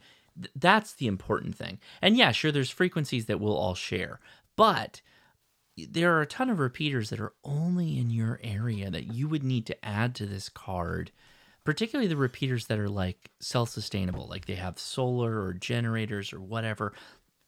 You want to add those to your own card. And because of the nature of VHF, UHF, I I just don't know what those frequencies are because they're all line of sight. So because of that, we're gonna I'll, I'll try and work through and explain how you can modify this card to make it more appropriate for you know you and all that. Uh, I think that's you know what how the, the angle I'm going to take on this. So yes, it, it's coming. I don't have one right now that I can point you to, but I, I appreciate the comment and feedback, and I will work on something like that. So yeah, thank, I appreciate that email. Great. Brian signs off. Thanks. Brian. Thanks, Brian. All right. And now it's time. It's the final email.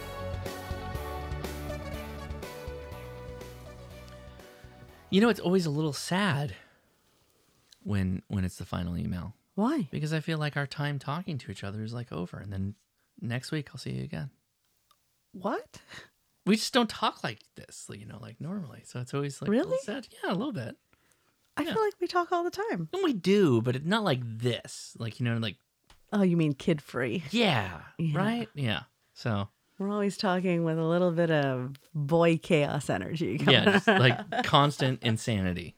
or we're when we're about to sleep and we're both like way too tired. Yeah, everyone's too tired. Nobody's happy. I'm happy when I go to sleep because I get to lay down next to you. Well played. Thank you. Yeah, good mm-hmm. job. Yeah. The last email has no subject. Good. Oh, going in hot. Here we go.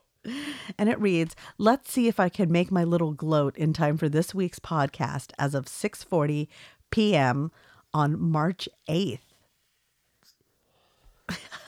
that was the What? last time we got an email. I am now KK7GSRAG. Nobody's fighting for the last spot anymore. That's you made it.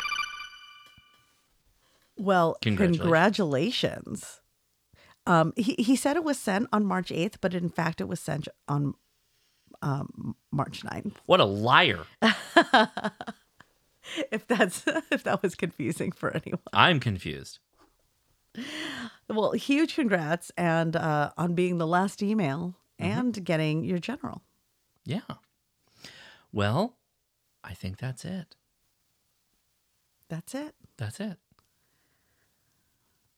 Are you gonna cry about it? Yeah, I'm gonna go. I'm, Wow. I'm getting a little. I'm getting a little sad. Oh, I'm just kidding. I'm kidding. Well, thank you everybody for listening to the podcast. We have a lot of fun making it, and the fact you listen means a lot to us. 73. seventy-three.